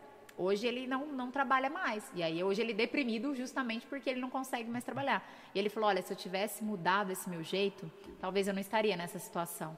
Mas é o que? A vida inteira fazendo isso. Esse outro paciente que eu te falei que chegou para mim com ideação suicida é porque desde 2012 ele trabalha igual um condenado. Na uhum. época de safra, e ele nem descansa. É 8 horas trabalhada, é 8 horas trabalhada. Ele não vai nem no banheiro, ele segura a xixi para não ir no banheiro. Então ele trabalha, enquanto os outros trabalham de boa. Uhum. Sabe? Vai tomar o um cafezinho, para cinco minutinhos antes. Pessoa mais de boa. Né? Ele não, aquela coisa muito rígida, mais certa, perfeccionista. E aí é isso. Só que ele só vivia na entre safra. Só na época entre a safra que ele conseguia viver. Então é muito sofrido, porque ele, ele passa oito meses em angústia para quatro meses aí vivendo bem. Aí oito meses em angústia. Então no final sempre da safra, ele sempre estava deprimido demais. Ele chegava a sentar num banco da praça e ficar chorando, não conseguia nem chegar em casa, porque ele estava esgotado, esgotado. E as pessoas ao redor, por exemplo, amigos, você percebe esse tipo de característica? A gente fala para desacelerar, o que que que seria é, uma boa dica? Eles aprendem a desacelerar. É o que a gente trabalha neles, né? Esse uhum. funcionamento para eles a longo prazo vai trazer prejuízo. Então a gente já trabalha isso com eles para eles diminuírem. E assim, melhora muito. Hoje eu tenho muito paciente pessoas que falam: "Nossa, hoje eu faço mais coisas do que eu fazia antes, só que eu estou muito melhor". Tipo assim, leve. Sim. Leve. Então assim, eu não quero eles improdutivo. Pelo contrário, eu quero eles produzindo mais, mas de um jeito legal, num ritmo da hora, entendeu? Num ritmo que eles dá conta. Porque nesse ritmo que ele está, não é o limite deles. Uhum. Já passou faz tempo. Então, assim, não é saudável. Não é saudável. O que eu quero que eles entendam é isso. Esse jeito de funcionar não está saudável. Vai trazer prejuízo, uma hora ou outra. Às vezes eles aumentam a medicação para tentar aguentar mais. Para tomar medicação, aumenta a medicação para aguentar mais. Não é isso que a gente está querendo. A gente está querendo uma vida melhor, entendeu? Uhum. Então é isso que a gente fala bastante para eles. Tá bacana. A gente tem uma outra pergunta aqui. Ela falou assim: boa noite, eu sou uma pessoa muito ansiosa, bipolar e já tive muitas vezes vontade de cometer suicídio. Uhum. E ela disse que não sabe como tirar isso da cabeça. Parece que é algo que está persistindo ali ainda. É, é, é, importante ela entender quando ela está mais vulnerável. Uhum. Porque às vezes na hora ela já está daquele jeito, ela não consegue perceber o que antecede. Mas é importante perceber a vulnerabilidade dela. Porque o bipolar ele já tem ciclos, né? Então, tem momentos que eles já estão ciclando aí, mais deprimidos, e momentos que eles estão mais em mania. Então, se ela é uma bipolar, ela vai ciclar muitas vezes. E nisso, ela já vai perceber algumas coisas. Então, perceber se ela está mais vulnerável mesmo. Porque isso ela consegue perceber. Uhum. Então, ela já está mais triste já faz uns dois dias, já é um sinal. Ah, estou de TPM, já é outro sinal. Ah, já estou talvez já sem dormir direito, já é um sinal. Então, ela vai percebendo coisas que deixam ela vulnerável para ela poder se ajudar antes de chegar naquele nível crítico. Porque na hora que chega o pensamento suicida, já está no nível crítico. Então ela precisa se antecipar um pouco disso. Então ela precisa ficar atenta a gatilhos, né? Gatilhos que ela percebe ali que deixa ela desse jeito. Nesse melhor momento, então, é buscar uma ajuda profissional, Com certeza. Né? Com certeza. É a pessoa que vai fazer, ela vai ajudar ela a enxergar o que é os gatilhos, a maneira que ela pode realmente buscar ajuda e uhum. ficar menos vulnerável aí para não chegar nesse nível de angústia. Mas o bipolar, ele, ele é, geralmente ele tem uma tendência a pensamentos suicidas mesmo. Então, ela tem que ficar atenta mesmo a isso. Porque qualquer hora pode vir um gatilho Sim, e desenvolver ainda mais. E, e vir pior, né? Sim, com certeza. Tá. É, é, vou falar agora do projeto. Nós tivemos duas perguntas. Uma Sim. de como faz para participar Sim. desse projeto. E aqui, se esse projeto era feito na escola, se você tinha Fala um pouquinho mais dele. Nunca agora. pensei na escola, assim. Nunca nem pedi uhum. permissão, acho, para acontecer numa Mermejo, escola. tá ouvindo? Seria, né, Mermejo? Então, né? Então, né? Mas é, seria até legal, né? Porque às vezes a escola tem estrutura, né? Tem estrutura de som, tem estrutura às vezes de para um filme, porque às vezes eu passava filme lá para as meninas. Então, é, às vezes é legal, porque tem estrutura, né? Então, é, a gente sempre pensa no que poderia fornecer mais coisas ali, né? Mas nunca foi realizado na escola, não, né? Foi sempre realizado fora. Mas o projeto, geralmente, eu faço uma triagem com essas meninas para ver realmente o nível dela, se ela já tem algum suporte, se não tem suporte, né? E, e, se de fato é essa demanda, né? Por quê? Porque hoje muita gente está em sofrimento, mas a gente não pode é, diversificar muito a demanda, porque aí é um risco, né, para outras pessoas também que não estão vivenciando isso. Então a gente tem que ser muito consciente em que tipo de pessoas a gente está colocando no projeto, entendeu? Para ser um projeto com foco nesse tipo de público, né? Porque às vezes é uma pessoa com depressão só, eu não levaria para o grupo. Né? Por que, que eu não levaria? Porque chegar no grupo tem um risco muito grande essa pessoa talvez piorar. Porque lá dentro ela vai ver coisas que podem virar mais gatilhos para ela, Sim. entendeu? Nível né, de alguém mutilado ou de uma situação mais difícil. Então, a gente precisa ter essa demanda, né? A demanda mesmo da mutilação, a demanda mesmo do suicídio. Então, isso já como um ponto ali importante. Quantas vezes isso aconteceu? Então, eu estou triando esses casos aí. Mas, geralmente, elas me procuram na rede social mesmo, no Instagram, né? Que é onde eu posto muita coisa, vários assuntos lá. Tenho muita, muito vídeo, muita coisa lá que eu vou postando. Então, por lá que geralmente eles me procuram e eu passo meu telefone e aí eu já estou salvando esses contatos agora, pra, porque é possível eu vou retornar mesmo com, com, com novas garotas aí no projeto. Né? E, e aí eu estou selecionando já, então eu já estou deixando os contatos meio que ali, já montei um grupo e já pretendo realmente retomar também. Antes eu cuidava mais das meninas, hoje eu pretendo também fazer pelo menos uma vez no mês com a família. Bacana. Né? Porque eu acho que também a família está junto que ali. saber mais, então precisa. pode procurar teu Pode, pode procurar o Instagram, Instagram porque aí lá tem bastante informação. Tem acho que também o Insta, não um movimento muito Insta, né? uhum. né? Porque até o projeto acontecia antes da pandemia, mas eu até criei o Instagram, então tem lá projeto Âncora STZ com algumas informações de como funciona, aonde que é e tudo mais. Então, tem algumas informações, tem um vídeo legal lá das meninas também. Né, que participaram, contando um pouco da história dela, um depoimento bem bacana das meninas lá ou na rede social mesmo, que é Psicoana Lopes, então por lá também as pessoas conseguem ter acesso aí bastante informação. Né? Qualquer pessoa que precisar e depois a gente passa o contato, não tem problema. Pode falar, Monique. Ana, existem tipos de depressão? Existem tipos mais leves, moderados ou graves, né? E tem as depressões recorrentes, que é aquelas que ficam muito tempo já. A recorrente é aquela que a pessoa vive em depressão, assim, o tempo todo, entendeu? Mas tem as depressões graves, as moderadas, então isso vai variando de nível aí, níveis que vão variando aos pouquinhos. Pode falar, Emerson. Eu estou falando bastante hoje. bom, nossos alunos estão te assistindo nesse momento, Sim, né? Que bom. Todos eles, todas as salas aqui estão ah, ligadinhas é? Sério? com a gente, sim. Nossa, não sabia. estão todos assistindo. Bacana. E aí pediram uma dica de como um aluno pode ajudar um colega que está deprimido. Às vezes tem anotado isso nele, né? Sim. Acho que reforçar, você já até comentou um pouquinho Sim, antes, já até né? comentei. É o, é o mesmo percurso, assim. É a escuta sem julgamento, uhum. né? A uhum. primeira coisa que a gente faz, escutar, perceber isso aí, eu acho que é importante. Percebeu? Notifica a pessoa, né? Do que você está sentindo, do que você está percebendo dela, do que você está sentindo em relação a ela, né? Deixa isso explícito para ela, uhum. porque às vezes a gente está preocupado, mas não fala nada, então não adianta. Então a gente precisa falar, sim, e abrir espaço para essa pessoa falar. E é comum ter um certo negacionismo da própria pessoa, tipo assim, sim. não, é, tô tranquilo, sim, tô bem. Muitas vezes eles vão dizer, ainda mais se você perguntar, tá tudo bem? O tá tudo bem, a pessoa fala, tá. tá. Geralmente é tá ou balança a cabeça. Então, tá tudo bem não ajuda essa pergunta, uhum. né? A gente tem que perguntar como, é, como vai você? Né? Por isso que CVV é como vai você. Uhum. Justamente por isso. Porque você está abrindo uma pergunta que a outra pessoa vai poder responder, entendeu? Então isso é legal. Né? A outra pessoa conseguir responder. Então você fala, como vai você? A outra pessoa vai dizer para você, ah, eu vou bem. Ah, eu não vou bem. Ah, eu tô meio chateado. Ah, eu tô muito nervoso. Então você vai perceber isso por quê? Pelo como vai você. Como você está é diferente você falar tá tudo bem. Então acho que é importante fazer essa escuta, preparar o ambiente para essa pessoa conseguir se abrir com você, não tentar só uma vez, porque às vezes a pessoa naquele momento não vai conseguir falar, mas você insiste um pouco mais com ela, tá? Não é sempre a primeira vez que a pessoa abre tudo ou vai realmente estar disposta a falar. Então, continue, insiste nas pessoas. Eu acho que isso é muito importante. E depois fazer as orientações, orientar essa pessoa a buscar ajuda profissional. Às vezes paga uma sessão para essa pessoa, vai com ela até num posto unidade básica de saúde, eu vou com você, vamos lá, vou marcar com você a consulta, vamos.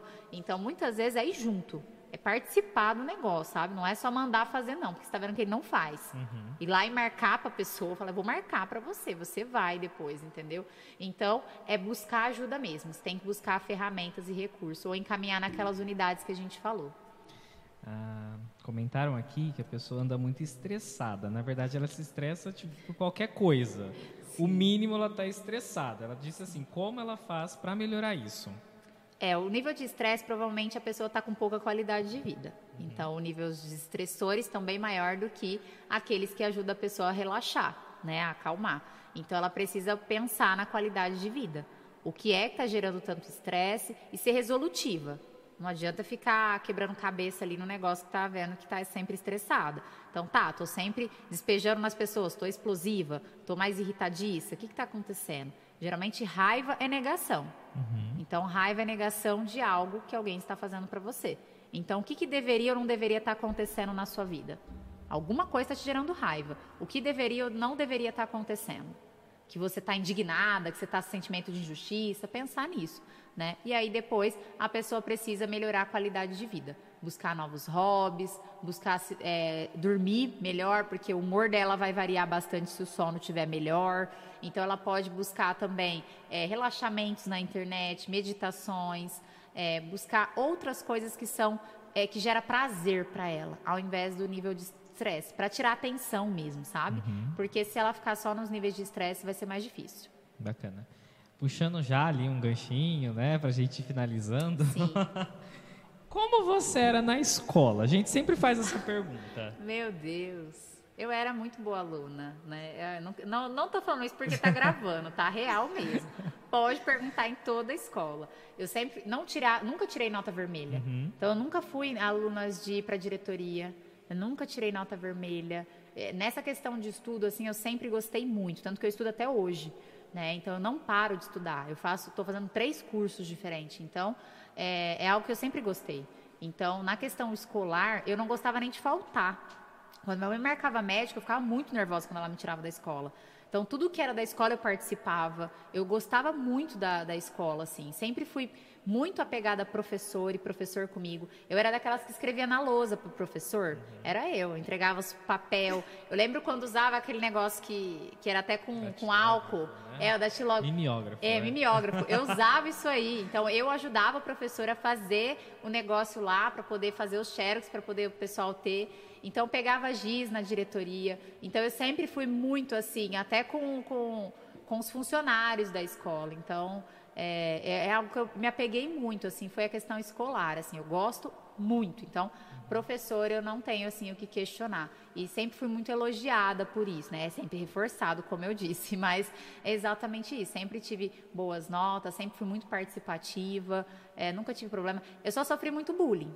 Né? A questão de escola, assim, foi muito tenso para mim por conta do bullying mesmo. Sempre muitos apelidos em relação à magreza, que é algo que eu, eu sou. Eu não gosto de ser magra até hoje, né? Eu acho que um pouco foi de tanto essa coisa, porque é, isso as pessoas julgavam muito na época, então eu tinha muitos apelidos. Né, Olivia Palito, Vara de Cutucar Estrela, era tipo, e, tipo, cara, era muito apelido. Então, assim, eu me sentia muito mal, me sentia péssima. Então, assim, foi algo onde me mudou muito, porque foi onde eu. Eu lembro quando fazia aquelas listinhas de menina bonita, sabe, na uhum. sala. E, e, eu, nossa, aquilo me matava. Eu era a última sempre, sabe? Então, eles sempre lá colocavam o nome que geralmente eram as meninas mais corpudas, que eles valorizavam e ficavam né, se gabando das minhas corpudas. E aí eu ficava sempre na última na lista, sabe? E de, passava na rodava a sala inteira esse papel maldito. E aí ainda divulgava, ainda divulgava na lousa, ainda pra, tipo, jogar na cara que você não era. Então, assim, eu nunca fui aquela pessoa, assim, que os meninos vislumbravam. Então, assim, eu me sentia muito mal. Já teve uma época de eu mudar de escola justamente por isso, por por conta das ofensas, das brigas, e algumas vezes eu chorava, algumas vezes eu não queria ir para a escola por conta disso, né? Por conta desse, muitas vezes eu também atacava eles, então eles me xingavam, eu xingava também para tentar me defender. Então assim, é muito ruim assim, isso para mim prejudicou muito. Tanto que chegou uma época onde eu só me senti valorizada por conta dos desfiles. Uhum. Porque a magreza é valorizada lá, né? Então assim, foi algo onde eu me encontrei muito, né? Eu adolescente até 18. Hoje eu tiro foto, às vezes, para algumas lojas. Já ganhei concurso como Miss Sertãozinho, Rainha do Rodeio. Então, já ganhei alguns concursos já. Mas, assim, na época onde eu estudava, né, eu, eu falei, não, modelo dá para ser, né? Então, eu lembro na quarta série, quando foi o primeiro concurso. E aí, uhum. nesse primeiro concurso, era a Musa Verão, né? Garota Verão. E aí eu falei, nossa, vou participar. E aí eu participei, era de biquíni, era Valdomiro Gomes ainda, eu lembro. E aí, tipo, foi feito esse desfile e eu ganhei em primeiro lugar. Então foi a primeira vez que eu vi todo mundo me olhando de jeito diferente. e era um chupa. jeito bom. Ganhei. Eu falei, toma, agora sim, agora sim. Então, saiu no jornal, então eu fiquei me sentindo uau, saí no jornal, tinha uma faixa. Então, tipo assim, aquilo me mudou muito, sabe? Eu, eu falei, uau, isso eu amei essa sensação, sabe? Uhum. De não por conta de se aparecer, mas eu me senti valorizada ali. Ali eu senti que realmente as pessoas me enxergavam. Então os professores ficaram muito felizes, os alunos também me olhavam de outra forma. Então assim, eu consegui construir um pouco mais isso. E eu continuei com os desfiles. E aí fui ganhando outras faixas, fazendo outras coisas. Então assim, isso me ajudou muito. A, a questão dos desfiles mesmo fizeram com que eu realmente me encontrasse e me aceitasse mais do jeito que eu sou não para ficar disputando isso, mas eu uhum. achei que esse foi um caminho que eu encontrei. E aí, depois de outros que eu fui ganhando, isso foi me deixando um pouco mais tranquilo. Mas até hoje, assim, eu não me sinto bem. Né, com a relação de corpo, a gente tenta aceitar, mas sempre querendo melhorar, então sempre tentando engordar, mas também por questões de saúde, por questões de genética também, eu não consigo muito engordar, então é um sacrifício, é uma luta diária e que a gente vive. Mas é, de escola foi mais bullying mesmo, o restante assim para mim hoje, escola é um ambiente muito gostoso. Sempre gosto, tanto que eu atuei também nas escolas, né, tá? Uhum. Porque justamente eu adorava esse Já engata a nossa última pergunta, que é qual conselho você daria para o pessoal que está te assistindo, para os nossos alunos agora? Depois Sim. de toda essa vivência, toda a sua experiência, Sim. até própria, né, de você Sim. ter superado o bullying, ter superado várias coisas dentro da escola. Sim, é, eu indicaria eles realmente filtrar né? Uhum. Seria a dica que eu daria para eles: filtrar tudo. Qualquer coisa que vem hoje, filtra. Filtra se vale a pena ou não, se isso vai grudar em você ou não, porque é, hoje em dia, eu como profissional, eu quero ser conhecida como profissional, né? Mas é, é algo que a gente visualiza assim, aonde está o nosso valor, a nossa missão de vida. E eu sei que muitos deles hoje talvez estão perdidos ainda quanto isso, sabe? Mas filtrar, filtrar aquilo que agrega, aquilo que não agrega. Nem tudo que você aprende na escola realmente você leva para a vida. Uhum. E de fato não leva. Tem muita coisa hoje que eu nem lembro se eu te falar, porque realmente a gente não leva tudo isso. Mas muita coisa a gente leva também, sabe? E a gente sente muita falta da escola. Eu sinto muita falta, né? A faculdade, ela já é diferente. Então, quando a gente vai para a faculdade, a gente vai com a ideia de, ah, é mais escola. Não é escola mais, é você muito sozinho ali, é mais você que faz o seu, cada um é de uma cidade. Então, assim, você não tem mais esse contato de escola. Então, uhum. assim, hoje, é, o que eu priorizaria é, dentro da escola são as relações. Essa interação mesmo, essa presença, o viver isso aqui, sabe? Porque na hora que isso acaba, velho, é, é terrível, Faz uma assim. Falta. Faz uma falta. Não, quem já saiu da escola sabe Sim. a falta, o que, que é você estar tá rodeado, fazer um trabalho em grupo. Eu sei que cansa, porque é muito tempo que a gente fica ali. Uhum. Mas você não está fazendo a mesma coisa. Todo ano é diferente, todo ensino que você está aprendendo é diferente. Então, assim, toda pessoa que você conhece é diferente. Essas pessoas que você conhece na sua escola, você vai lembrar para a vida toda. Hoje eu atendo gente que estudou comigo. Hoje eu atendo pessoas que tiveram na mesma escola que eu sabe? Eu vejo pessoas passando e tem gente que fala, nossa, é você aqui, tipo. É, às vezes você vai, no, você vai tipo, no dentista, seu colega de escola é dentista. Você está indo no mercado, alguém que está lá no caixa é alguém que estudou com você. E você lembra pela escola, sabe? Sim. Então é muito louco isso, porque passa o tempo que for, né? Eu já atendi professor meu, sabe? Que quando chegou, falou assim, nossa, você é aluna, não era não? Eu falei, é, era aluna ainda. Ainda bem que tinha boa referência ainda, né? Senão você ia embora do consultório, assim, para não voltar mais. Mas a, é, é, isso que é legal, sabe? É esses contatos que a gente faz na escola, a escola é o primeiro meio de interação do ser humano. Então, assim, tirando a, a, a família, o primeiro meio de, de interação é a escola. Então, a escola tem um papel fundamental. A gente sentiu essa falta na pandemia, Sim. porque muitos não valorizavam é, os professores, não valorizavam é, o ensino, não valorizava é, esse contato de interação, porque estar tem gente numa sala de aula, é, né? É, estar na sala de aula, a interação mesmo, sabe, com as pessoas. Ninguém te valorizava isso. A pandemia serviu muito para ensinar, Sim. porque o que eu vi de gente falando, eu quero voltar para a escola, não, a gente não aprende nada, assim, a gente precisa do professor na sala de aula. Não, a gente precisa realmente de, de pessoas, não dá para estudar sozinho porque é, é, muito mais difícil estudar sozinho, né? O professor ali online, você não sente a conexão, você não sente isso, é muito pior.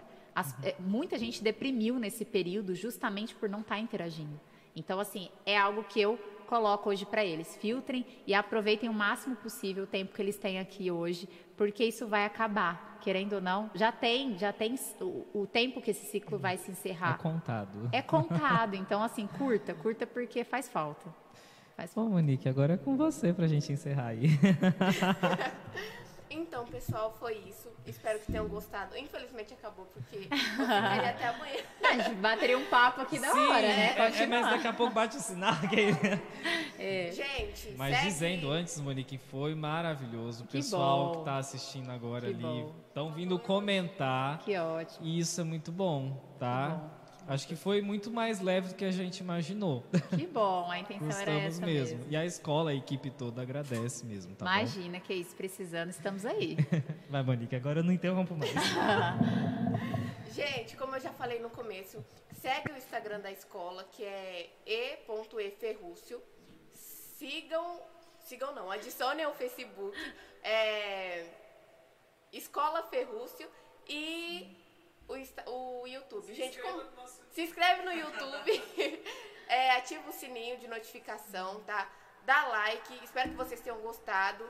E agradecendo aqui a psicóloga Ana Paula, que foi um prazer conhecer, que eu não, não conhecia antes, Sim. e foi um prazer, tá? Imagina. Agradeço demais. Eu que agradeço. Agradeço mesmo a escola, a coordenação, a equipe, os alunos que estão envolvidos com isso, porque é difícil ver alunos envolvidos com algo assim. Então, eu acho maravilhoso, eu acho fantástico. Por isso, quando me convidaram com essa ideia, eu falei, bacana, né? Tem gente querendo construir algo melhor, algo diferente. Então, queria agradecer mesmo e continuo com esse trabalho, porque tenho certeza que vocês vão trazer muita informação, Sim. muito conteúdo que é relevante, conteúdo que precisa ser falado mesmo. E a gente tem que dar voz aos jovens também, né? Sim. Então, assim, eu acho que vocês precisam falar mesmo, porque vocês têm muito potencial, muito poder, muita força e muitos adolescentes ficam calados. Então acho que vocês são pessoas que têm muitas dúvidas, mas também têm muitas respostas, tem muita coisa que vocês podem trazer aí de relevante. E gostaria de agradecer o Paulo também, não sei se ele está assistindo, mas queria agradecer a oportunidade aí também. Tá, tá? Ah, então tá. Sim, obrigada. Obrigada a você também que me convidou, que entrou em contato. Se precisarem aí, estou à disposição. Tá? Finalizando.